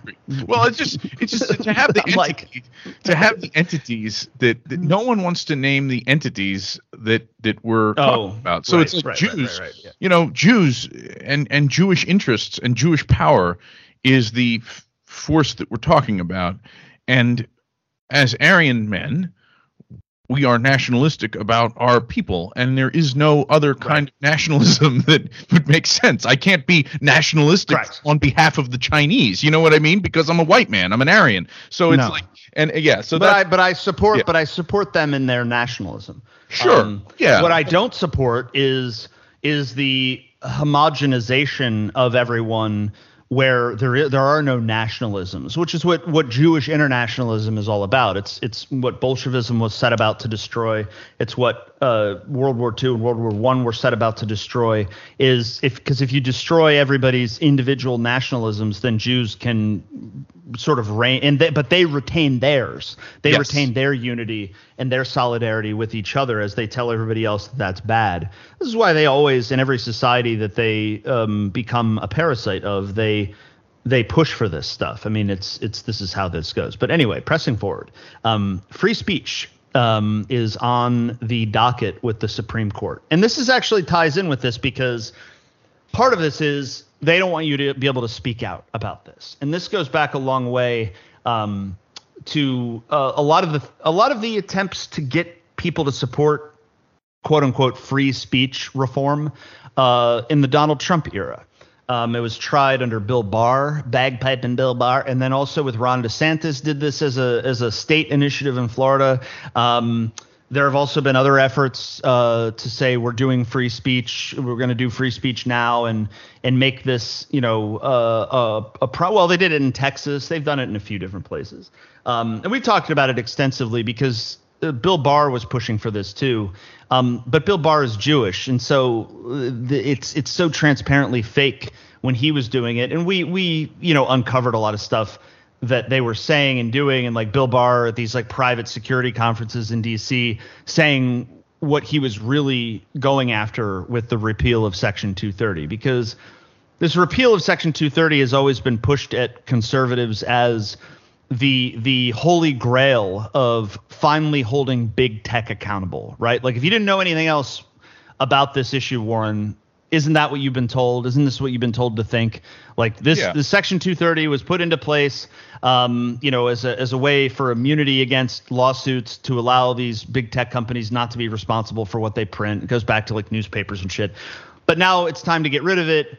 And then finally, you will be able to sue big tech for taking you off platform and finally democratizing this movement, right? Like that's that's the essence of the Ron DeSantis uh, free speech shit that he tried and failed at doing. Like all of this stuff is ra- wrapped up in it. Like yes. Show me a fake and gay conservative free speech movement that doesn't ultimately have repeal of Section two thirty baked into the center of that cake. It's you really can't. insidious, Jess. It's really insidious. It's like it's it's it's absolutely a bait and switch on the level of uh, if a conservative were to say, you know, my platform is I'm going to get rid of all, you know, eleven million or twenty million illegal immigrants in the country, and you look, read the policy, and the and the solution is you're going to make them full citizens, and then they won't be illegal immigrants. Like that's literally the level of bait and switch that this repeal Section two thirty is. It's it's there's popular anger, there's popular feeling.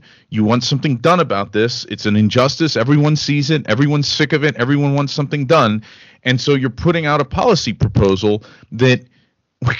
It purports to answer that, and if implemented, will do the exact opposite of what you're, you know, the people are angry about and the people want. Um, it's it makes me angry when I see uh, Republicans talk about repeal Section two thirty. We're going to do something about free speech. We're going to repeal Section two thirty. Yeah, it's it's it's really odd. And Bill Barr, because they're just so bad at this, um, which is so obvious about it. And Bill Barr, like. Because he was attorney general, because he's a Jew and he thinks sort of Jews get used to a system where they just get whatever they want on demand. Like Bill Barr wasn't really – and he hadn't been in power. That was the other thing. Like Bill Barr was in retirement and, you know, had been around, you know, in previous – I think was it uh, – it was it H W? Yeah, it was H W Bush um, he worked for and did a bunch of stuff. And the things that we liked about Bill Barr before he knew he was Jewish is that um, – I think he was he was he, he was kind of like an anti-AIDS guy for a while. Um, th- there's some funny stuff that he did, but he was kind of a creature of his time back then. And so it was kind of funny. He was about putting people into uh, detainment camps, like illegal immigrants into detainment camps back in the nineties. And it was kind of like, oh, maybe he'll do that with Trump. But of course not. He gets in. They don't do anything. And then he starts going to work as a Jew um, on on uh, trying to dismantle uh, these free speech protections for for white people. Um, the other thing about Bill Barr that I'll mention, because you can't mention Bill Barr without mentioning this, but his father uh, was the headmaster at the Dalton School in New York City uh, and was the guy that hired Jeffrey Epstein as a teacher at that boys' school in New York City uh, to teach science, and um, Epstein didn't even have a degree, uh, wasn't even qualified to teach there. Um, so there's a there's a definite Epstein connection to Bill Barr and his father, and they don't talk about that very much. Um, but anyway, there's there's we've done a lot of deep dives on this, but I figured I'd mention the Epstein connection to Bill Barr while I'm here. Um, so. Repeal of Section two thirty, what it really means. I some summarized this on Telegram. Um, they want you to believe that it's about democratizing control over big tech. Like you have the right to sue them now. Wave magic wand, you get your account back. Um, but it really doesn't mean you, because it really means that the critarchy, because this is now going to go to the Supreme Court. And what that means is that they are done promoting fake and gay free speech legislation as conservatives to try to fink you into thinking that you're going to be for this. What's interesting about this is if you really dive into this issue, you'll see a lot of Democrats. Um, I forget his name, but he's a Jewish senator from Oregon uh, or Washington State. You'll probably know his name. He's a he's a U S senator, but he's a he's a Jew, and he's he's also for repeal of Section two thirty. There's There's a lot of Jews that are, yeah, yeah I, I think you know who I'm talking about. Yeah, there's there's a lot of Jews who are very much in favor of this repeal, and um, it's like, oh, it makes perfect sense. It's like, wait, if repeal of Section two thirty is really the linchpin for ev- for white people to get free speech, why are all these Jews on both sides of the aisle in favor of repealing it? I can't figure out why, and it's because corporations thanks to Larry Fink, because Larry Fink is the puppet master over all the corporations, since BlackRock, Vanguard, and State Street own a share of all those corporations, then what you have is a corporatocracy in combination with a crytarchy, so rule by corporations, rule by crytarchs, which is rule of judges, rule of the judiciary.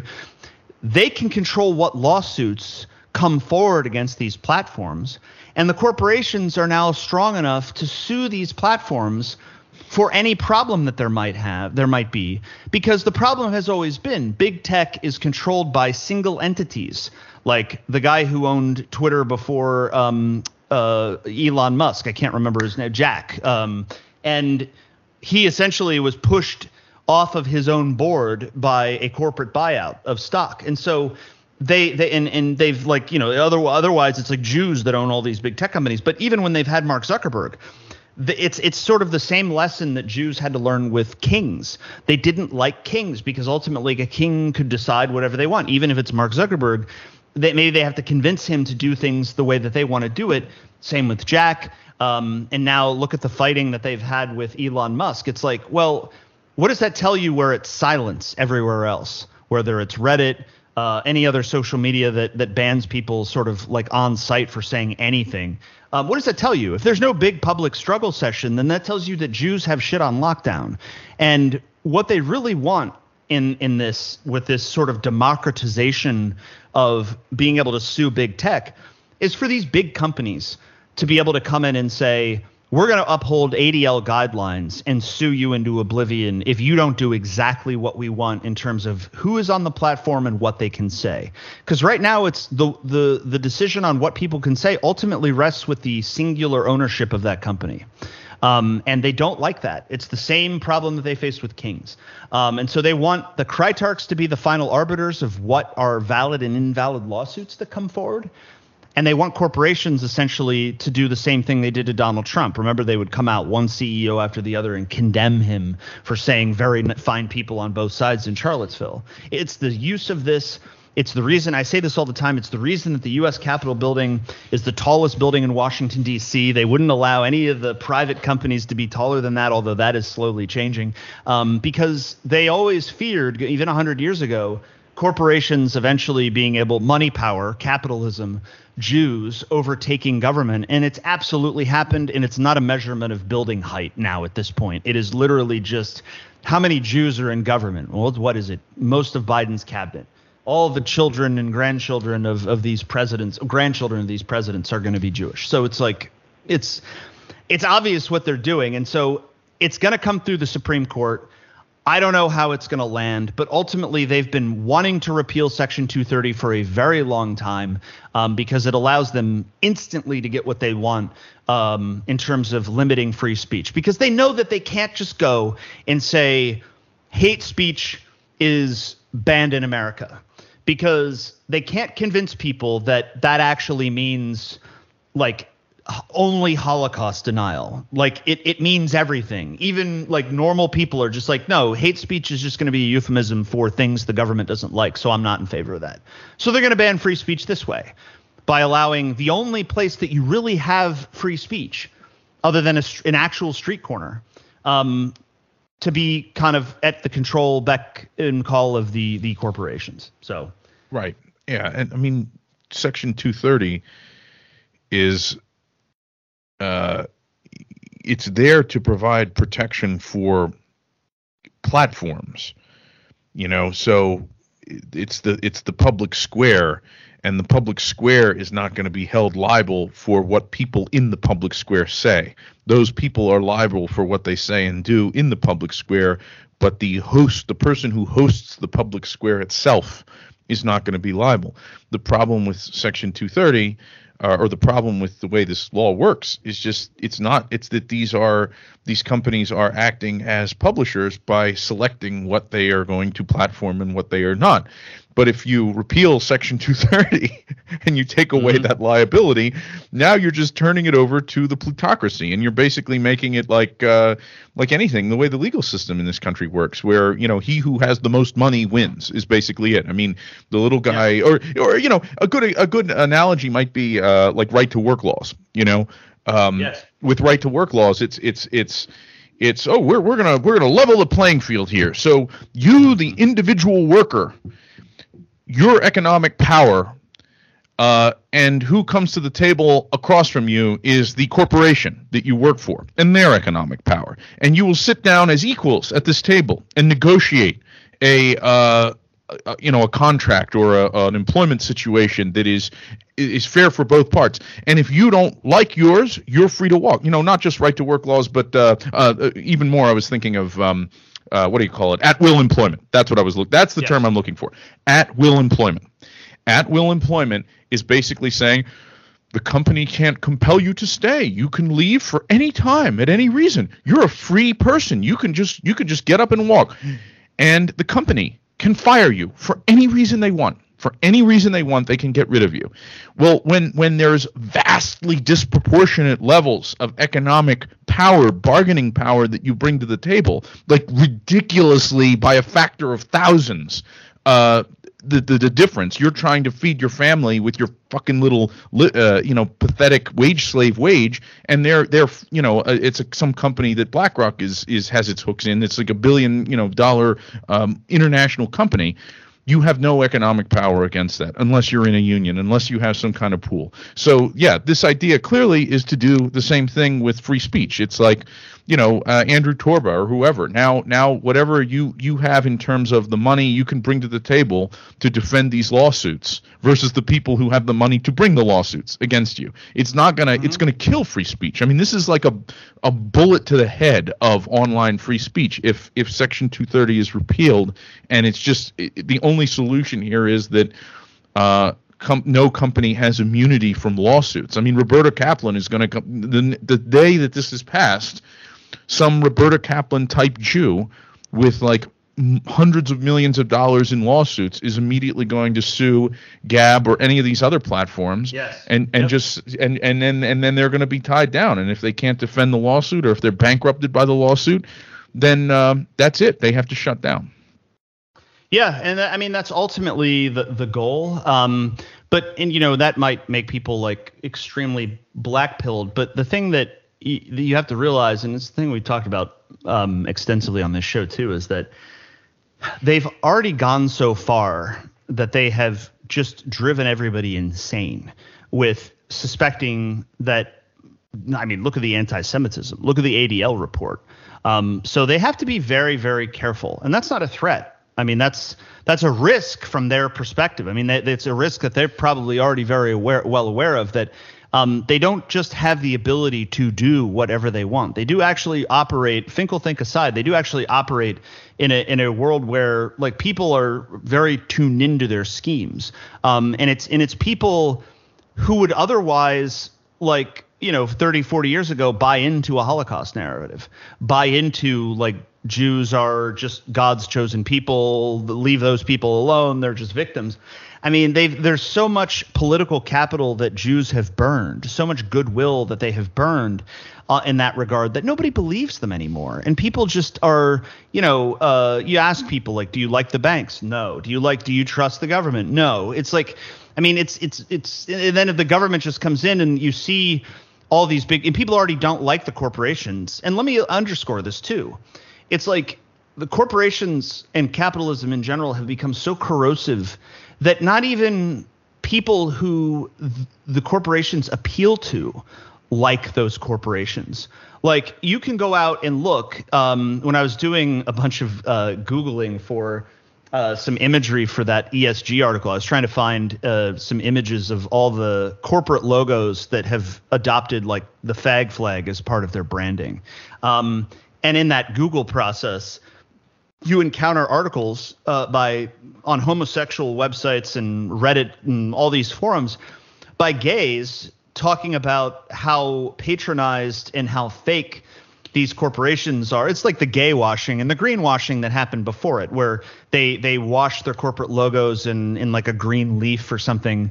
But all it means is like tax breaks and other shit. Like those companies have never stopped polluting. They don't care about the environment. They're doing it because, you know, in every business school in America, they they teach their students that this is a competitive advantage to go out and adopt this fake political garbage because it makes you like, oh, you're you're like a you believe in all the stakeholders in your society or something. But they don't believe you. Like, nobody believes this shit. Like, nobody believe, like when Unilever comes out with some ad like that's pro-gay, they don't, you know, it's like sickening to us. Like, we hate it. But the thing that I always tell people to get blackballed by, like the ever increasing like march of these kind of disgusting commercials is like, the people for whom that commercial has been designed hate it just as much as you do, but for totally different reasons. And if you think about it in that way, what does that say about the system and what they're trying to accomplish? Like th- their their efforts to try to like propagandize people have become so saccharine and fake that not even the people who it's for like give a shit about it. And it's or it's not even that they don't give a shit about it. They like they hate it because they know that those companies don't actually. I mean, even if they're hiring all those people and putting them into prominent positions throughout the company, and they're like not hiring white people, and it's definitely a war on whites. I'm not saying that that's fake, but those people don't feel like they're at, like the companies that put that branding on themselves is actually for them. Um, and it and it really isn't. Like, they're just using those people as like basically like human. They're they're like throwing human mass at fascism, like getting all these people rallied up and pretending like they're on their side, so that they fight you. I mean, and so they show up in the streets and try to stop you. Like, that's what this is all about. Um, and and what I would say is, if they really succeed at uh, appealing or repealing Section two thirty, and then they just start blowing apart all of these uh, websites, um, there's part of me, Warren, because of all the stuff we've done with social media, that I'm kind of like, let's do it. Get these fucking the people offline now. Let's get this party like, started. Yeah. Yes. Yeah. But that's yeah. also a consideration that they have, right? Because yes. there is a certain element of this about like having a silo to park dissidents, to, to do a panopticon on them, to gay opt them with the F B I, like to do all the shit that they do. Because if you don't actually create a space for those people, then then you like, where do they go? What do they do? They go off, you know, they, they go offline. Right. And then, then you don't have, it's like, it was like the, the gift and the curse, so to speak, when they ban everybody from Twitter. It's like, well, you just destroyed your panopticon network to track all the different connections that these groups have. Um, and now what are you going to do? And so it's like, but if they allow those people back on the platform, then it's like everybody else becomes anti-Semitic very quickly. So. Yeah, yeah. Well, uh, you know, I wanted to just mention quickly about this, Jess. It's interesting, you know, when you start searching around, because I, I just did some fast Googling, and, you know, Donald Trump is the one really responsible for getting this simple-minded repeal to Section two thirty or end Section two thirty thing. Yeah, because Bill uh, Barr told him to do it. Yeah. And he really, because Trump in his, you know, thinking slogans, speaking slogans sort of way, Uh, you know, he gets all his followers to mindlessly back something, build the wall, you know, lock her up, end two thirty. And it's very insidious because it's all these Trumpists in the Congress and the people that are most bought into that, the, you know, uh, esoteric Trumpism that just mindlessly repeat this without thinking about it. But I mean, I found, like, for instance, uh, you know, tweets by Trump, end Section two thirty. He, Trump tweeted constantly about this. And then here's Lindsey Graham. Congress should vote to repeal Section two thirty as requested by President at Real Donald Trump. This is from twenty twenty. I will not vote to override presidential veto unless effort is made to wind down Section two thirty. So Lindsey Graham's all in on it. Now, Josh Hawley, who is a little more nuanced, uh, Josh Hawley introduced, and I remember, I had to look this up because I remember when he did it. This was in twenty nineteen. Mm-hmm. Legislation to amend Section two thirty immunity, and he yes. was saying the same thing, that this is bad, that they it gives them complete exemption from publisher liability, which, again, that's not the problem, really. Um, but the problem is that they are not acting as uh, platforms. But it says that his legislation apparently was something to uh, basically – this legislation simply states that if the tech giants want to keep – their government-granted immunity, they must bring transparency and accountability to their editorial processes and prove that they don't discriminate, meaning they have to show what the algorithms are. They have to show what they're – you know, so it's not this arbitrary thing. You can't have the N J P on a list with Twitter right. that just – you know, so that's reasonable.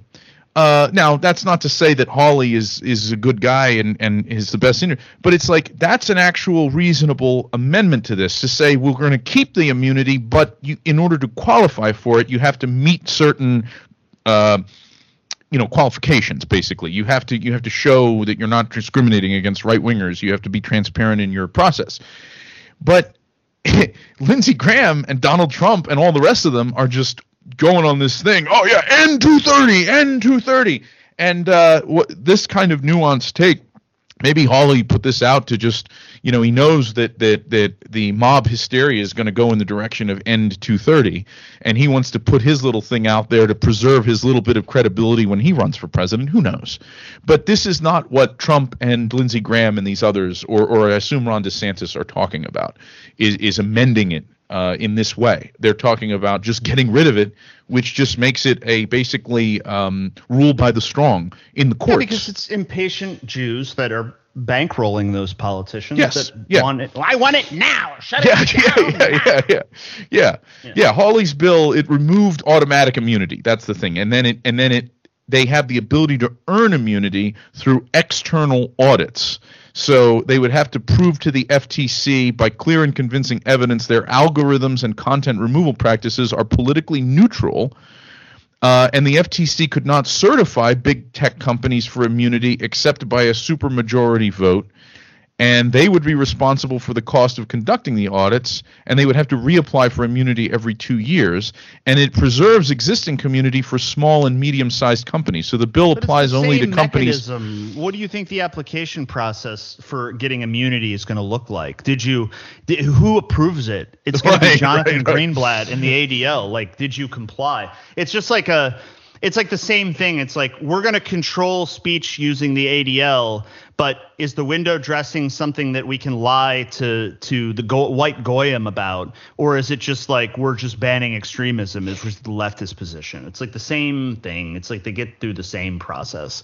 He, yeah. 'Cause he's like – Hawley's like, how do we accomplish this in a way where I can still sell this as a big win for right, people. Right. right. Yeah. It's right, the same right. garbage. Yeah. Yeah. And and this was it was it preserved existing immunity for small and medium sized companies. So it only yeah, applied right. to companies with more than thirty million active monthly users. Uh, more than three hundred million. Change, act- they would modify. They would modify. Yeah, that, they would like, modify it. That's the thing. It's yeah. just like any of this stuff. You you have the one guy that puts forward. It's easy to modify it. It's not right. easy to like change the whole thing. Like which is what. You're getting rid of immunity because you're going to get a backlash from the companies that have immunity, right? They're right. trying to like diminish the opposition from lobbyists uh, that way too. And then, like, yeah, when the final deal is struck, uh, oh, well, we had to get rid of that one good thing that made the whole thing worthwhile because uh, that's the way the sausage is made, you know? oh, every time. Yeah. Yes. Yeah. Yeah. Yeah. It's it's th- this whole thing is just absolutely disgusting. What is your um, prediction, Jazz? I mean, like based on your experience, do you think that this will actually happen? Do you think they will just repeal two thirty? Oh, uh, it's you don't really. It's tough to say. I mean, obviously, they've tr- like it's always it's easy to predict what a gay-op the entire government is when you see that because like if the government was really organic, you would see Republicans or somebody talking about their new bill to repeal Section two thirty now. But when you see that those legislative gay-op efforts have totally ceased, like DeSantis isn't talking about it, Hawley's not talking about it, and they and they see it coming through the courts.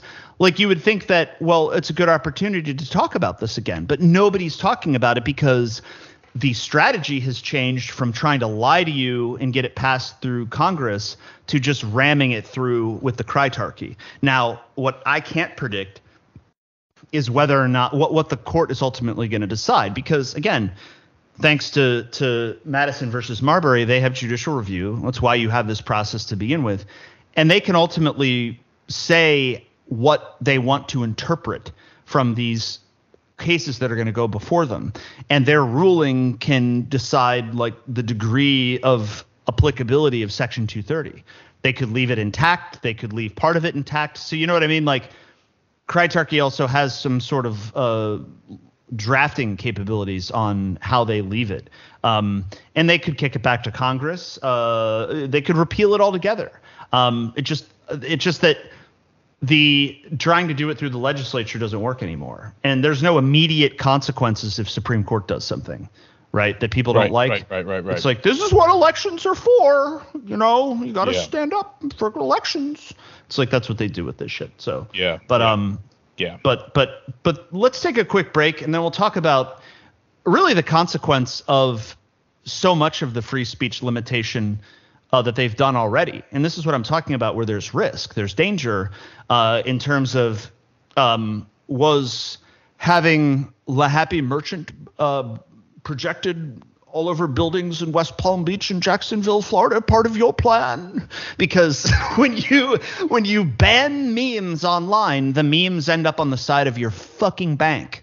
So, like, in a projector, in a not in, in a laser. So, I mean, I don't know if people have like, I'm sure most people have kind of connected that. It's like the it's it's like another form of activism, but it's also kind of the logical conclusion of, like, if you ban people from saying things online, then they're going to eventually just go out and say it in public and find ways of saying it in public in a way that a lot of people can see it.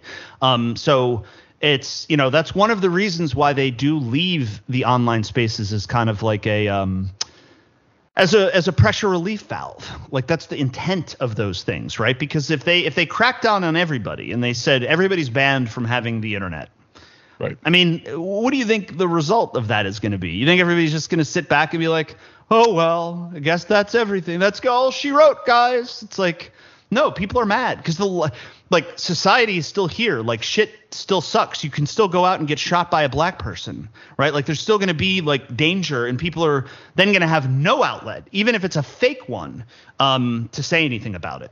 And it becomes yeah. it becomes a pressure cooker. So uh, we're going to take a break. We'll be right back. Right here on F T N.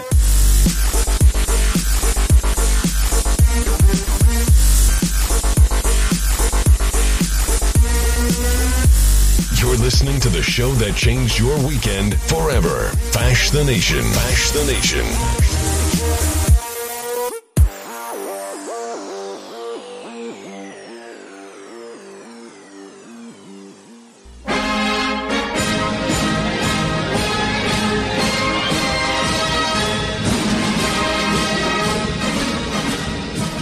Antelope Hill is proud to announce the release of a new translation, Leon Degrelle in Exile, by Jose Luis Jerez Resco. Readers of The Burning Souls will already be familiar with Degrelle's life before and during the Second World War, his service on the Eastern Front, and his involuntary post-war exile in Franco's Spain. This new work tells the story of his life in exile in detail, replete with first-hand accounts from Spanish nationalists and friends of Degrelle. During his time in Spain, Degrelle did not wallow in sadness. Despite the atrocities inflicted upon him and his family by the victorious Allied powers, he stayed remarkably active in European nationalist politics and left a lasting impression on both his personal friends and those from around the European world who took inspiration from his tenacious idealism. Degrelle's enduring legacy in Spain is well-deserved. Such a legacy also deserves to be spread to both sides of the Atlantic and beyond. Antelope Hill is proud to be the first to bring this unparalleled biography to the English reader. Get Leon Degrelle in Exile today at antelope hill publishing dot com.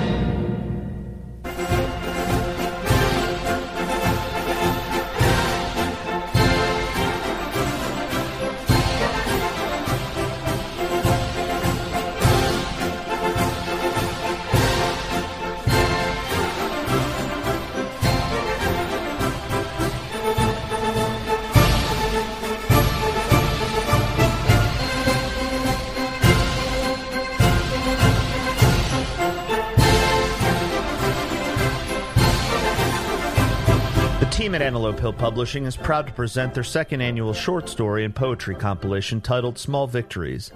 Our history is full of stories of great heroes and great battles won, but this collection explores what it means for our generation to fight the daily battles for duty, love, and faith that add meaning to our lives and spur us on toward greater victories to come.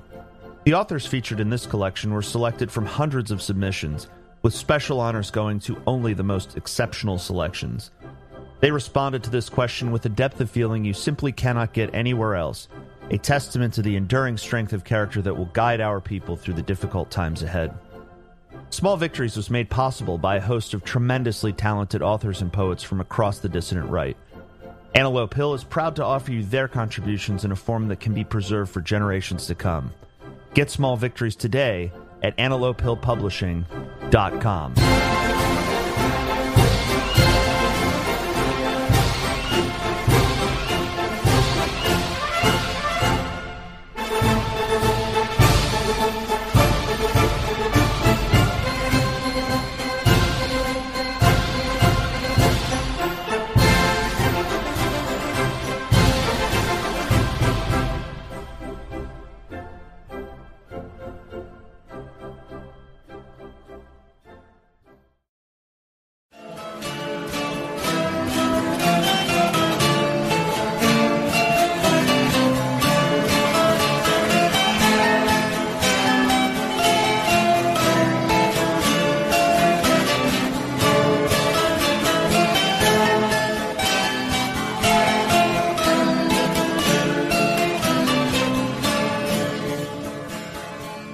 The team at Antelope Hill is proud to announce the release of a new historical translation, the autobiography of Sir Guts von Berlichingen, a Knight of the Holy Roman Empire.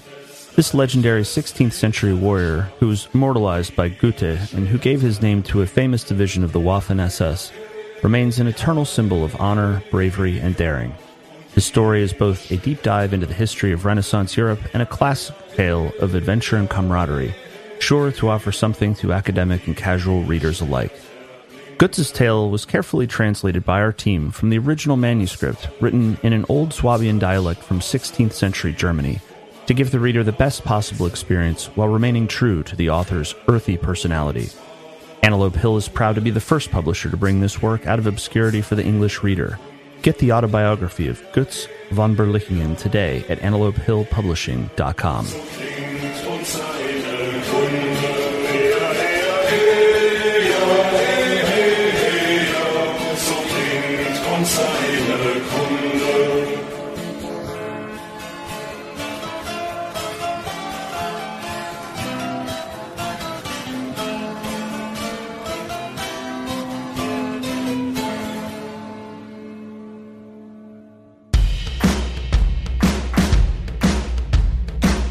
And now, back to Fash the Nation, heard only on the T R S Radio Network. Hello and welcome back to F T N. Glad to have you. If you're a first-time listener to the program, welcome. Um, we've had a lot of those recently. I published all the stats, finally, as promised. If you're interested in seeing those that are out on Telegram, check them out. Uh, they're also in last week's show post, um, so definitely check those out. The thing I was saying right before break, I want to continue with here is uh, this this uh, the laser Nazi phenomenon that has been cropping up down in Florida is uh, I, I look at that as a manifestation and a lot of the I R L activism, whether it's uh, N J P, uh, the various groups that have gone out and done protests. Now, I know, you know, having H T on here, it's obviously different types of, of, of activism, activism, flyering and lasers, different from the the the picking of specific Um, political issues that the N J P has done, um, and it's they're both manifestations of uh, online censorship. Now, we would argue that that should be happening anyway, um, but it's going to happen increasingly because it's sort of like a fundamental. There's a reason why the right to speak freely is a fundamental human right. Like it's a natural thing. People need to be able to do it. Um, it's not for pornography. It's not for uh, lewd commentary and, and other things. Um, guilty of saying the F word too many times, though we may be on this program. Um, but it's not. It's not intended for the things that Jews have argued for uh, in the past. And so there is a desire to speak out against authority, especially when it's corrupt authority, it's subversive authority. And in, in the case of the authority that exists in the world today, it's authority that's actively trying to kill us um, through a number of different means. And so you had a lot of activity over uh, Martin Luther King weekend, uh, including a black shootout at a Martin Luther King event. Uh, I don't know if you saw that, Warren, but there was um, some sort of something about it. Yeah, there's like turns into a black mass shooting, uh, eight people to the hospital, nobody dead, of course. That's how you know it was a black mass shooting, because the the the kill count is just extremely low. We can't hit anybody. But yeah, it's like at a Martin Luther King event, like this is what happens. Uh, it was the it was the Martin Luther King Family Fun Day. Fort Pierce, Florida. Oh, man. Family fun, right? Uh, yeah, just out there celebrating. Now, if we were doing the Rudolf Hess Family Fun Day, Warren, do you think there would be like a white mass shooting where we all kill each other for no reason? I mean, it's just no, no, just insane. No, yeah. This, uh, yeah, but, this. Well, did you see the uh, statistic? I got this. Uh, Spectre put this out. Uh, Trey. That the twenty twenty-one murder rate by sex and race per one thousand population. And uh, if the rates hold, it was zero point two seven four percent of white males, four point five percent of black males, zero point one seven four percent of Hispanic. Uh, commit murder in their lifetime, blah, blah, blah. Anyway, he, he said one out of every twenty-five black males you meet will or has committed murder in his lifetime. One out of any every twenty-five. That's a terrifying statistic, but it's why people get a little, they cross the street, you know, when they see a black mm-hmm. guy. So yeah, that's definitely would hold true of uh, M L K Family Fun Days. Yeah, and it's true too, because um, I mean, we don't even know. I don't know where uh, Spectre sourced his his data, but um, you know, we've known. In the last year, the F B I just switched to the new NEBERS system, um, where all these local police departments haven't upgraded to it yet, probably intentionally, but also because it's expensive. Uh, and then all these major cities just can't send their crime data. So whoopsie daisy, don't have a uniform crime report that's complete, which in years where there's been steady increases in violent crime, Um, there's no there's no information to show uh, about like w- what is actually happening. So right. um, we c- we can extrapolate what those numbers are likely to be, but um, I'm sure the numbers are are, are high anyway. Um, but but it's like nobody. That's another issue that that only Nazis are talking about. Um, is is the fact that we don't even know what the crime rates really are, and that should scare a lot of people. Um, mm-hmm. Because it's a lot worse than it really is, than it may appear. So, um, but what I wanted to talk about here with the, the weekend is um, I saw that there was one thing that happened, uh, but then there were two things that happened, and then it would turn into a very big deal. And uh, Jonathan Greenblatt was was freaking out, and Reddit and Twitter and a bunch of other places were were blowing up. Um, but uh, the in Jacksonville, the uh, National Socialist Florida group. And uh, the G D L in West Palm Beach, uh, I don't know that this was on the same night. I think this was on different nights, um, but same Martin Luther King weekend uh, with lasers, uh, various images, get the happy merchant silhouette and whatnot. Um, there's a lot of video of this. Dissident Mag, dissident dash mag dot com, there's a, an article that I wrote called M L K Weekend Recap, Laser Waffen Strikes, Shoah in Boca, Greenblatt Rages, M L K Event Becomes Black Mass Shooting. Check that out. Uh, lots of links to all of the, it, you know, remember the good old days, Warren, of um, the, the delicious salt um, from tr- stuff that Trump would say. Well, we're right. we're making our own salt now because the the Reddit the Reddit board Uh, with the headline of what the fuck is going on in Jacksonville with like a Swazi on the side of the building is the, is the picture. It's like six hundred ninety-two comments and has been shut down. Um, these people are uh, very black-pilled. One of the comments was, I'm getting sick of this. it makes me really inclined to leave altogether, like just like leave the city and go someplace else. Right. So, um, so these people are mad, uh, and the, you know, some of the stuff that they were projecting on the building uh, was great. Merrick Garland is a rat-faced kike. Jews did nine eleven. F B I helped. Where's the lie? F B I protects Jewish pedophiles for the A D L. Anti-Semitism is self-defense. It is self-defense. Um, and lots of people freaking out. The the the building in West Palm Beach was actually Um, a building across the street from the F B I in West Palm Beach. So um, that elicited almost an immediate response from Stop Anti-Semitism on Twitter. Uh, and they were saying that the police were called and yet did nothing.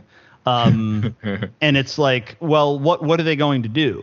Uh, and so Jacksonville City Council on, I think it was the sixteenth, which would have been Uh, Monday night. So on the on the evening or during the day on Martin Luther King Day, um, there were rumors swirling around that the Jacksonville City Council was going to uh, put forward some kind of a uh, legislation stopping the projection onto their buildings. And then later that day, that was confirmed by a city council member by the name of Rory Diamond. Now, Rory Diamond, um, I thought was Jewish. If you Google Rory Diamond, I mean, it's like, first of all, Dustin Diamond, the guy from Scree- uh, Screech from Saved by the Bell, Jewish. Like anybody named Diamond, it's like anybody with a jewel in their name. Um, but I can't confirm that this guy's actually Jewish. He he may be a Mischling. I don't know, but I'm not going to, you know, I don't have evidence to say that he's Jewish. I've never heard of anybody with that name that's not Jewish. Uh, but but he is a former college Republican president. Um, he is a conservative member of the Jacksonville City Council, and um, he has teased a Republican run for the fourth congressional district in Florida. And so this guy is going to be the tip of the spear for Jews, maybe as a Jew himself, don't know, um, for proposing this legislation to make it illegal, and not just illegal, but criminal, six months in jail, two thousand dollars fine, and make it a civil infraction, which means that you can also be sued by the building owner for projecting any messages on any building without the express uh, permission of the property owner. Now, of course, when Robin Bell um, projected messages like shithole and poop emojis all over the Trump International Hotel in Washington, D C for literally every day for four years. There were no such interruptions. Um, but if you're putting a silhouette of La Happy Merchant or anything else on the side of a building, um, that's suddenly a problem. Now, what's interesting about this is if Rory Diamond uh, has political conservative political aspirations, um, being against free speech in such a like outward way, like a very, very like obtuse way, I don't know how that's going to play very well for you, Rory, uh, because, you know, in in MAGA country in, in Florida, why would those people want to support you? I mean, the message, I, I get it, like, oh, we can't have extremism against Jews, but you you essentially have silenced free speech. Um, you know, you do it in other ways, but now you're going to go on record as, as being this guy. And it shows you ultimately like who he serves, and that he will put himself at, his, at a political disadvantage to be kind of at, at the forefront of this message. He may be a Jew himself. I don't know. Um, and in which case it's like, you know, why, why wouldn't they do that? Um, but so that that is out there. That's going to be a, a law that they're trying to propose. Um, there's a bunch of case law that people are sort of looking through, because the question then becomes, does that apply to a post office? Does that apply to City Hall? Does that apply to a a bridge, like a freeway bridge, which is like pro- public property? Because then it's like, so whose permission do you get to do that? And why do you need to get permission? It's public property, right? So right. There's a whole bunch of questions about that. And will they use this as as a way to to ban hate speech in other places? If they can ban it from being projected onto a building without someone's permission, can they ban it from being put online without the permission of the owner? Right? Do you have do you have Elon Musk's permission to to post um, a La Happy Merchant? Well, no. So you're banned, and you get six months in jail and a two thousand dollars fine.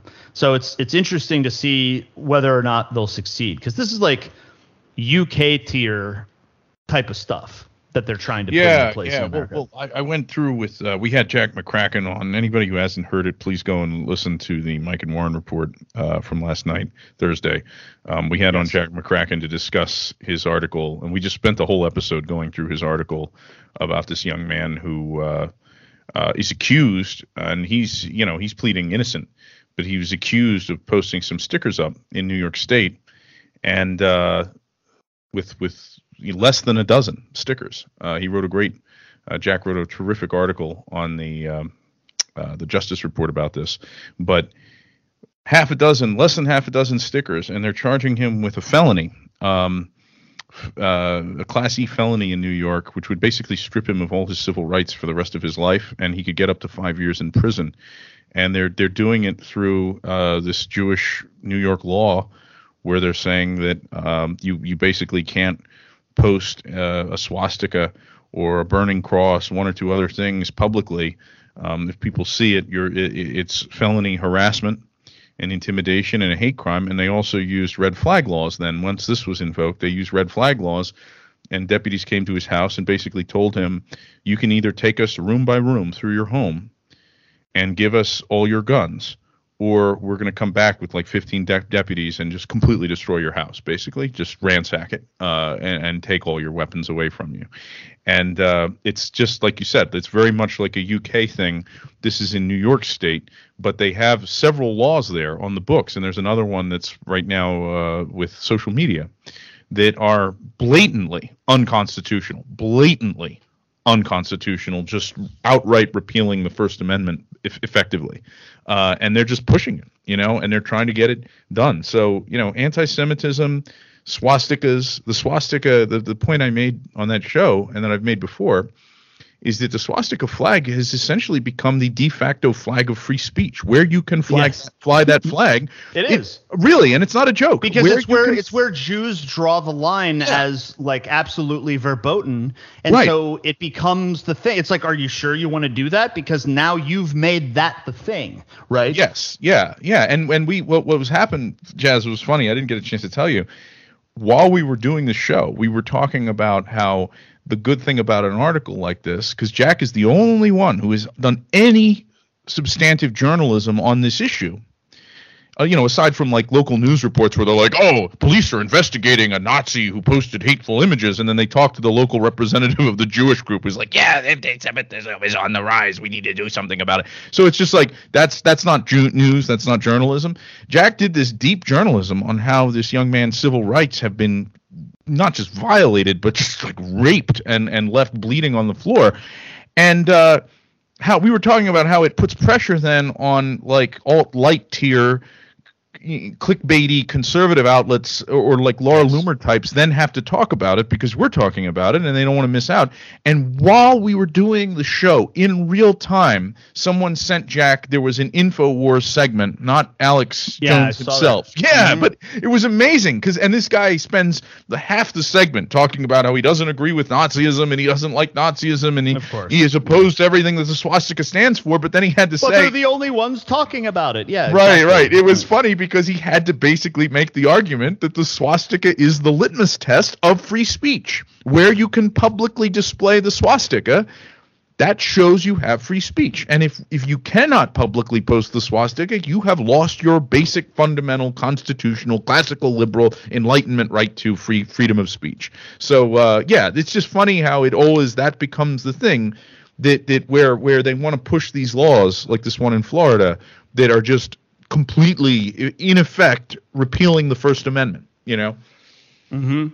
Yeah, it is. And it's it's um, there. There's a lot to talk about with this, too. And we'll, we'll talk about it at some point because I'd like to do somewhat uh, of a deep dive um, on it. But just to give you a flavor of this, because this is a this is a uh, Harvard Law Review article from twenty twenty. It's pretty recent, recent, and it's entitled Property and Projection, and a lot of it is dealing with the case law. And um, it says that uh, in recent years, a unique, a unique form, Jesus, a unique form of protest has grown in popularity, projecting messages onto buildings with light. And this could apply to banner drops as well. But um, during a labor dispute in Nevada, union members put a message that noted a restaurant's health code violations onto that restaurant.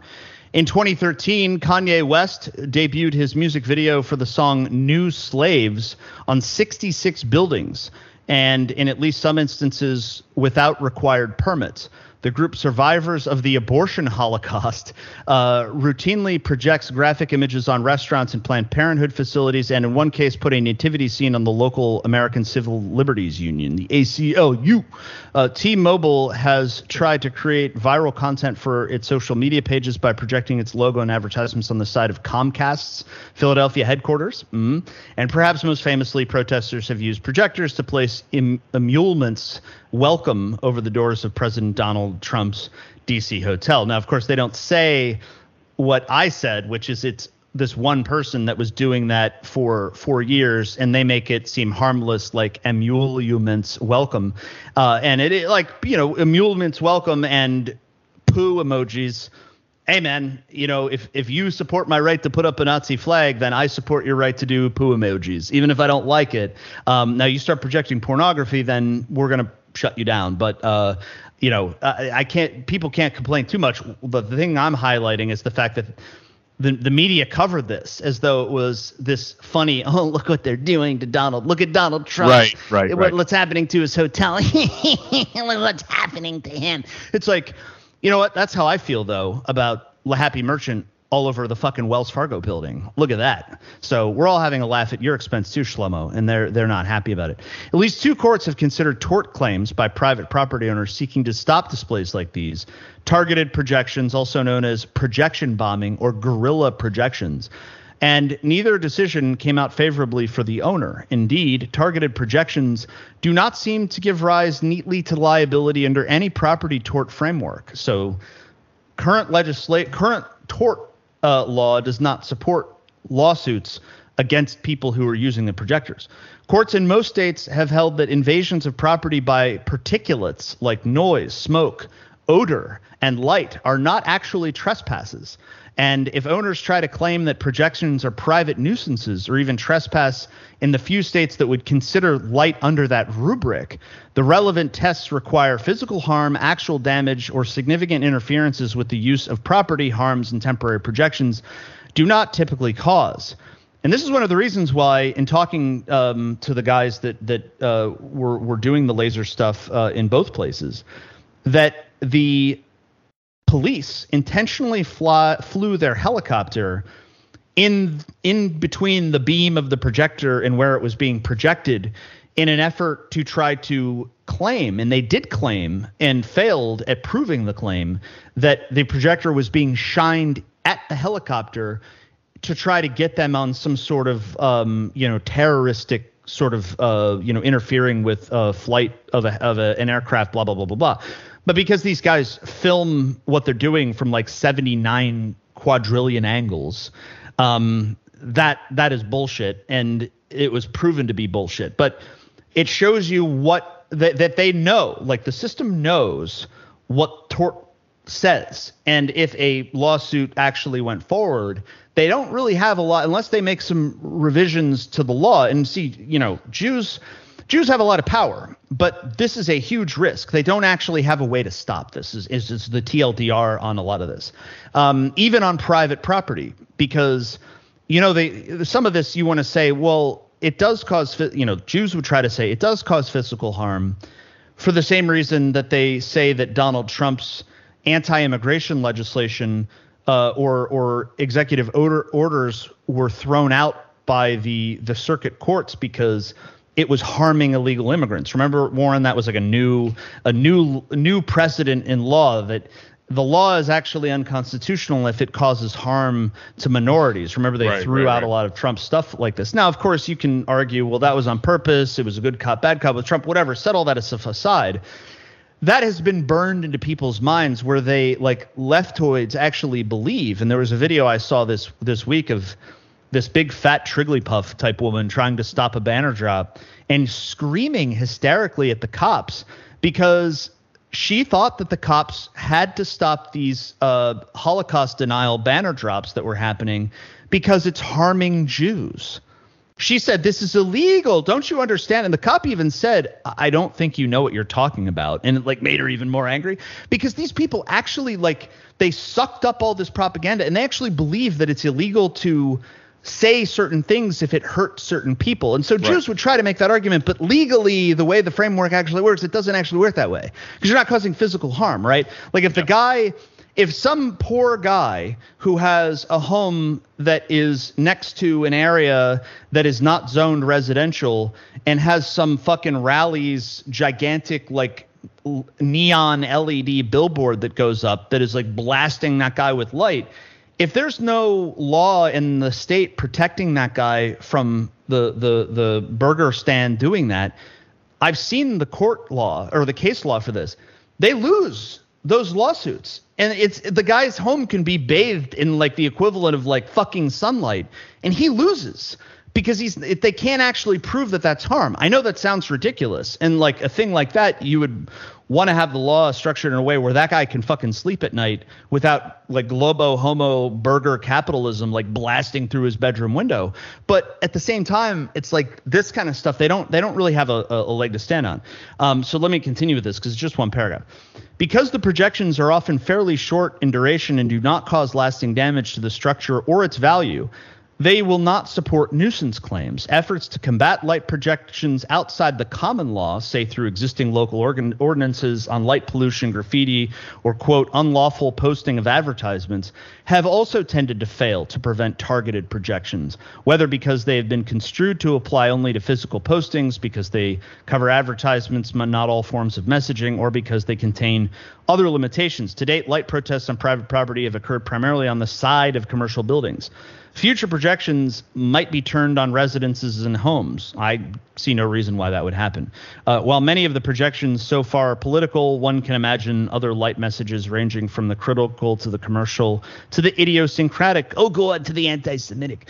Imagine, for example, PepsiCo choosing to project its logo on New York facades instead of buying billboards, or an exuberant neighbor deciding to light up all the houses on the street with falling snowflakes during the holiday season. Yeah, I mean, you can see where this would run off the rails. Or perhaps La Happy Merchant projected on the side of Wells Fargo. Um, and and they have a problem with this. So they're trying to come out with this law that says six months in jail, two thousand dollars fine. Um, and whether or not that will be upheld as as constitutional, uh, I don't really know. And even if they do put that up, it's like, OK, so lasers not, don't go on banks. They go on bridges. They go on. Um, I mean, how many big flat surfaces that are public property Uh, are there um, where all of the nuisance, pollution, all that stuff doesn't apply? Um, there's also been a million dollars invested in Jacksonville's like anti-Semitism fund. So these people are definitely um, freaking the fuck out right now uh, with with all of this. And uh, it'll be interesting to see what they do, especially with regard to this Rory Diamond, um, this conservative who's like at the head of all of this, trying to push for um, silencing free speech effectively. Um, so uh, but but Jews did this to themselves because they prevented us from having open, free, and fair political discourse online. Um, this is – I mean it was it was going to be a natural phenomenon anyway because people – you can't only fight these battles online. But um, they did this to themselves in the sense that if you want more people offline – putting things on the side of your buildings with a projector, well then – or you want the N J P – protesting on behalf of white victims of black crime. Well, they they they they've silenced everybody's speech and they abandoned the field of battle. There's nobody standing up for those victims in Fargo, in Akron, in Waukesha, literally nobody. And they came up with ways that people in those communities could stick a blue light bulb outside of their home and stay inside and not do anything because right. Right, it's right, easier right, to right. do that. yeah. It's easier to do that. Uh, yeah. So anyway, yeah. Um, yeah. Well, and on this, uh, it's just it's funny how uh, because we were again, I was talking about this a little bit with Mike and Jack last night, how the system, the, the, the problem that they have and the thing that we must always exploit is the contradiction. And this is what I said uh, the other summer when I gave the speech about about. legitimacy or power, you know, always force them to choose one or the other. And they have this contradiction where they claim to be liberal democracy and they claim to be all about freedom, and yet they want to shut down every form of criticism of the people actually running things. And this is an uncomfortable position for them to be in, and this is why it's important to do, you know, everywhere we can press, any single place we can press, whether it be online, whether it be I R L, uh, you know, with, with you know, uh, H T and his guys are very good at, uh, and we talked about how they ha- do like a combo of low tech and high tech, you know, with the little bags of corn with a pamphlet in it, and then you have something very high tech and futuristic like this laser projection. projection. But any kind of thing where you're pressing them uh, on this contradiction, because then they have to reveal, they either have to let it go, which increasingly they, they are unwilling to do because it just does yeah, too much do damage. That. Like Kanye West mm-hmm. on Twitter, you know, just blasting out to thirty-two million followers um, all these truths about Jewish power. And it's like they can't let that go.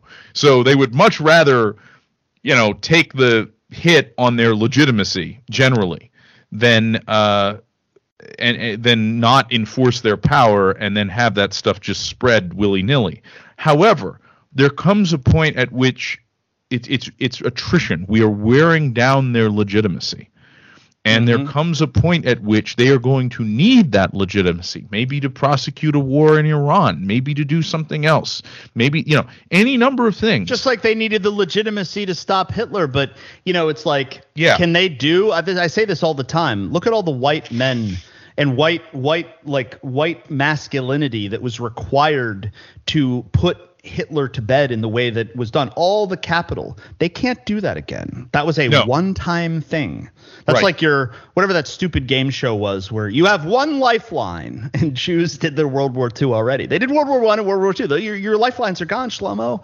So it's like you, you can either you can either deal with us and give us power, which you can't do because it's the end conclusion, or you can fight us and reveal yourselves. And that's what they've done eat right. every single time. It's it's the war of attrition will continue to rage. And I'll even point this out because I knew you have to go, and I just want to do this one last story because it, sure. it like I didn't even include I didn't even get to include this in my article. I was just going to put this article out when the laser stuff happened.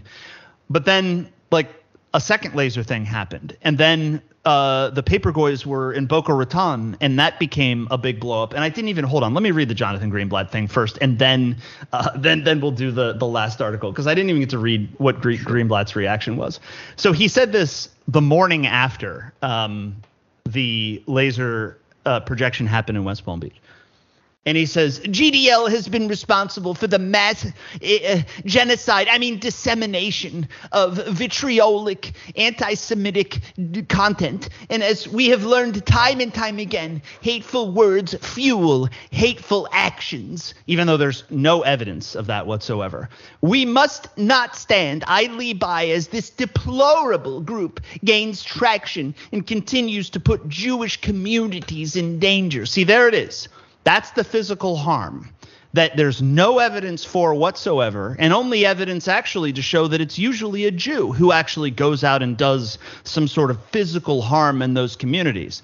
And I'm not Jew jacketing people who put up swastikas or any of the other stuff because I know that that's like people see this on a building and they're like, oh, a Jew must have done it. No, it's not. Those guys, the guys that are doing it, not Jewish. But but when you see somebody actually like vandalizing a, a synagogue or a cemetery, um, invariably, and I can pull up uh, conviction after conviction after conviction of, oh no, that guy actually turned out to be a Jew. Um, when you see that, because th- those are the guys that are con- that are trying to make the connection between free speech and physical harm, right? Because Jews themselves have to make that connection because nobody else is doing it. We aren't going out and doing any acts of violence because we are nonviolent. Nothing we are do, we are not promoting it. Um, we do not condone it. We condemn it when it happens. And so Jonathan Greenblatt just is trying to do two plus three equals, you know, six million. And uh, it just doesn't add up, Jonathan. It doesn't add up. But this is, the, I think, the way that they want to go because this is how they're going to make the legal argument in court, and they're going to use Jonathan Greenblatt and things Jews say about the issue to convince a judge who's already in the pocket of them to say, well, experts say that this speech leads to violence, and and I think that's what it does. So I'm going to have to da, da, da, da, da. But they're going to have a very hard fight, and we have to make them fight. So yes. in, in whatever in whatever forum that we're in. But anyway, last th- so all the things that happened Martin Luther King weekend. I didn't even get this until after the article went up and whatever. Michigan University rally calling for intifada. Demise of, inter- of Israel stuns internet. A call to murder Jews. Social media users were shocked and outraged over a recent anti-Israel rally put on by pro-Palestinian protesters at the University of Michigan. Clips of the protest depicted marchers chanting Intifada, Intifada, long live the Intifada, a call to violently overthrow the Jewish state as opposed to the violent overthrow of the Palestinian state, which Jews are doing right now and is legally sanctioned by pretty much every politician in America with anti-B D S legislation. Um, inspired by Palestinian riots and rebellions against Israel in the late eighties, nineties, and early two thousands. There is only one solution, a female marcher has seen chanting Intifada revolution. Well, if your neighborhood is being bulldozed by armored bulldozers and your children are being murdered by Jews, um, is are there is there a whole buffet of solutions that you can pursue, Warren? Uh, that haven't already been pursued. I mean, you know, for these people, like, I mean, they're the, the, it's when they say we've, we're being genocided, like they, they even call them liars to their face, even though you right. can see, you know. Yeah. So this was this is all over Ann Arbor, bullhorns, Palestinian flags. Um, they're very upset about this. Uh, and um, you get all of these responses um, from Jews uh, for this. Jared Moskowitz of Florida. Uh, some local some some local politician uh, tweeted, using Hitler's word solution is intentional here. Israel has a right to exist. We will never compromise that. The Jewish people have a right to exist. We will ensure. It's like, but what about the people who are saying that you're killing them? You don't have a comment. Do they have a right to exist? Oh, you won't yeah, answer that question. Yeah, right. Yeah, yeah. Yeah. The white people have a right to exist, motherfuckers. You know, I mean, it's just like, you mm-hmm. know, yeah, yeah, exactly. But Palestinians and Palestinians do too. So, yeah. and, and of course, author author Samuel Rosenfeld tweeted, uh, just uh, sickening. Uh, I mean, how many, Isaac, how many, how many, uh, let me just say, how many, how many, like, how many people could say in their little fucking Slack at work, could they post a message saying white people have a right to exist, or, or, you know, German ethnic Germans have a right to exist, or, you know, whatever, ethnic British people have a right to exist. And it would like get you in trouble with H R or get you possibly fired from your job if you posted that mm-hmm. in your, in your uh, chat. You know what I mean? Oh, yeah. Like it's just, it's just it, it, that that's all you need to know. That's all you need to know. When they say, when they say, oh, Israel has the right to exist. Uh, you, you're you're doing a little more than existing. That's the issue. Mm. You're not just existing. There's quite a bit more that you're doing besides. Anyway, I'm sorry. To, it just triggered yeah, me. No, no, it's it's yeah. true because the, yeah. the last part of the sentence is Israel. They believe Jews think Israel has a right to exist at the expense of everyone else. That's yes. the full sentence. Yes. And, yes. But, yes. But, but but look at the opposition to this. Look at the opposition to this. Free Beacon reporter Joe Gobr- Gabriel Simonson mocked the protesters, tweeting, loser activists think that this is an intifada. Well, gee, uh, Joe, obviously you see you like people see seem very intifada? Upset. Yeah. Mm-hmm. yeah. Ilya, Ilya Shapiro put out a snarky comment about the protests from the Manhattan Institute, um, you know, talking about this. It's because University of Michigan spends eighteen million dollars on diversity and inclusion. See, conservatives take the point of the brown Palestinian, and that's the – we spend so much on diversity and inclusion, this is what you get. Uh, Ted Cruz of Texas, National Security Advisor Boris Rivkin condemned the rally, writing – terrifying echoes of what happened in Charlottesville, except the violent anti-Semites are cut from a totally different cloth. I expect major media to give this the saturated wall-to-wall coverage it gave that event with the white. So he's like saying, oh, the woke crowd won't actually do anything, right? It's the same thing.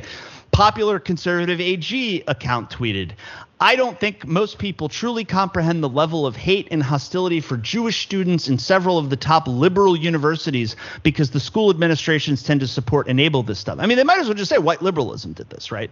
This is white liberalism.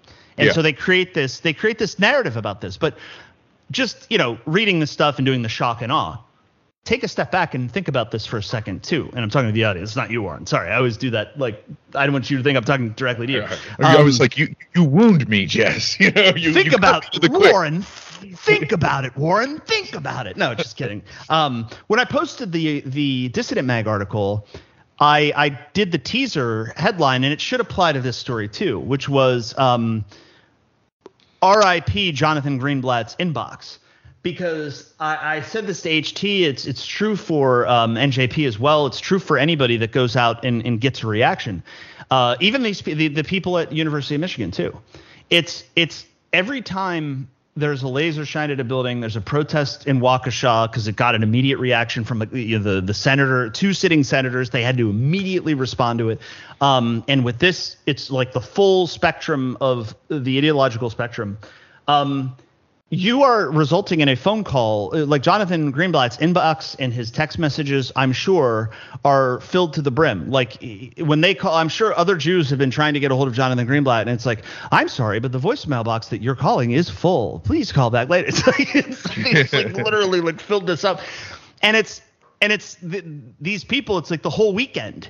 Like these these people have not gotten a, a weekend of peace at all. Um, and, and that's good because they're causing Um, discomfort and and death and deaths of despair for for our people, and they've been doing it for decades.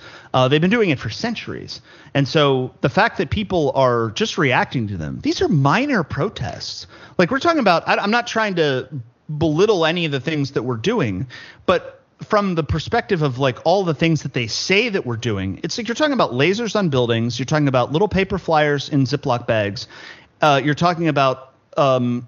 N J P going up to various places that black crimes have been committed against innocent whites, where there should be a groundswell of support from that community defending those people in those communities. But they're, they've been they've been pushed into their homes and, and under duress, under threat by, oh, I don't want to be called a racist, or I don't want to, you know, whatever. All the things, all the reasons that have inhibited a natural response to this.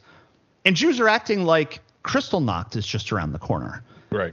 Because of just a little bit of criticism, just a tiny little bit, and it shows you how fragile they are.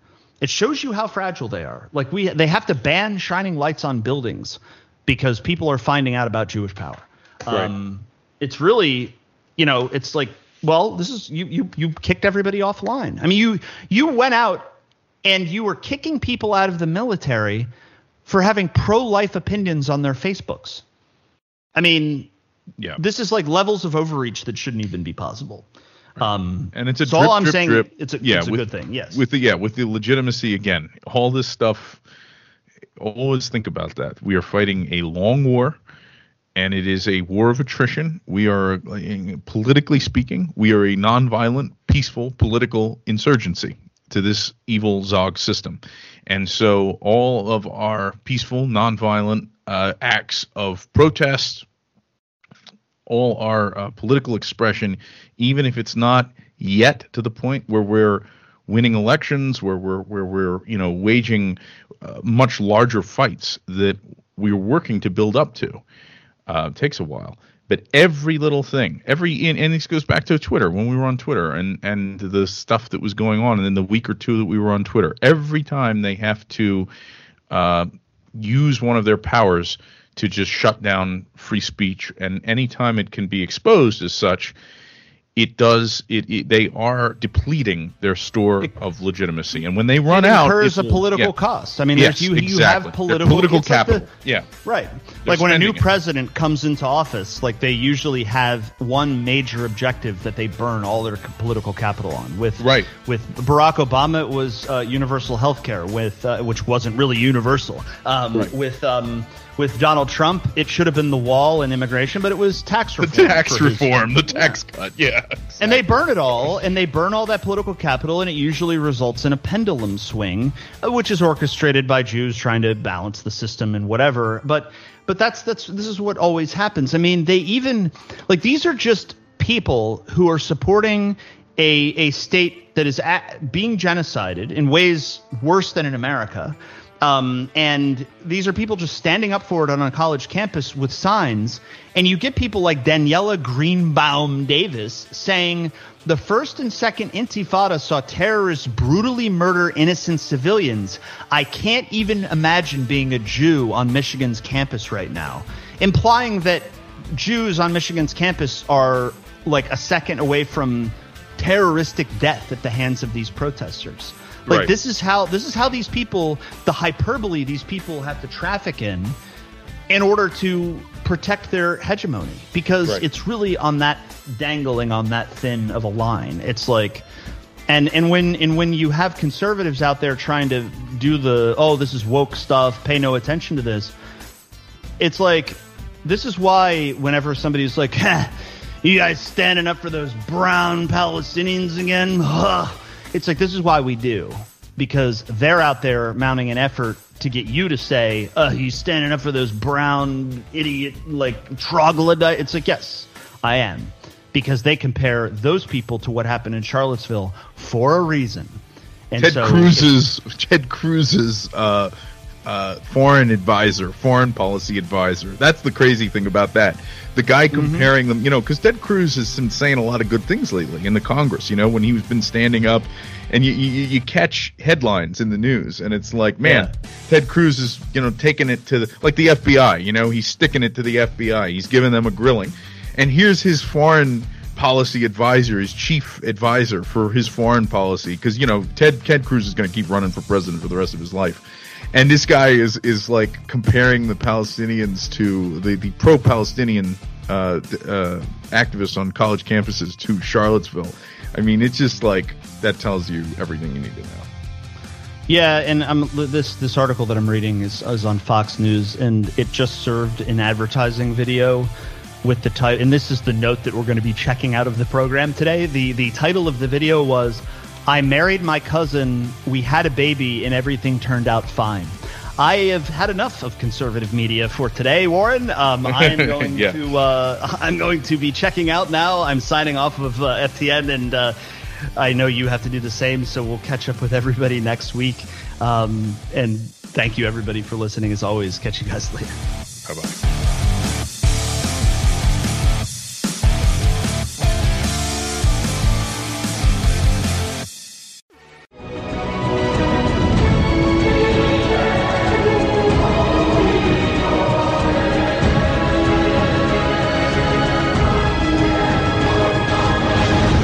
You're listening to Resolution Radio, Radio, Radio.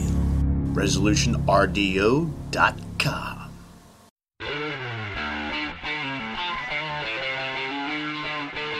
Hi, this is Ron Paul. I am a former congressman, physician, and presidential candidate.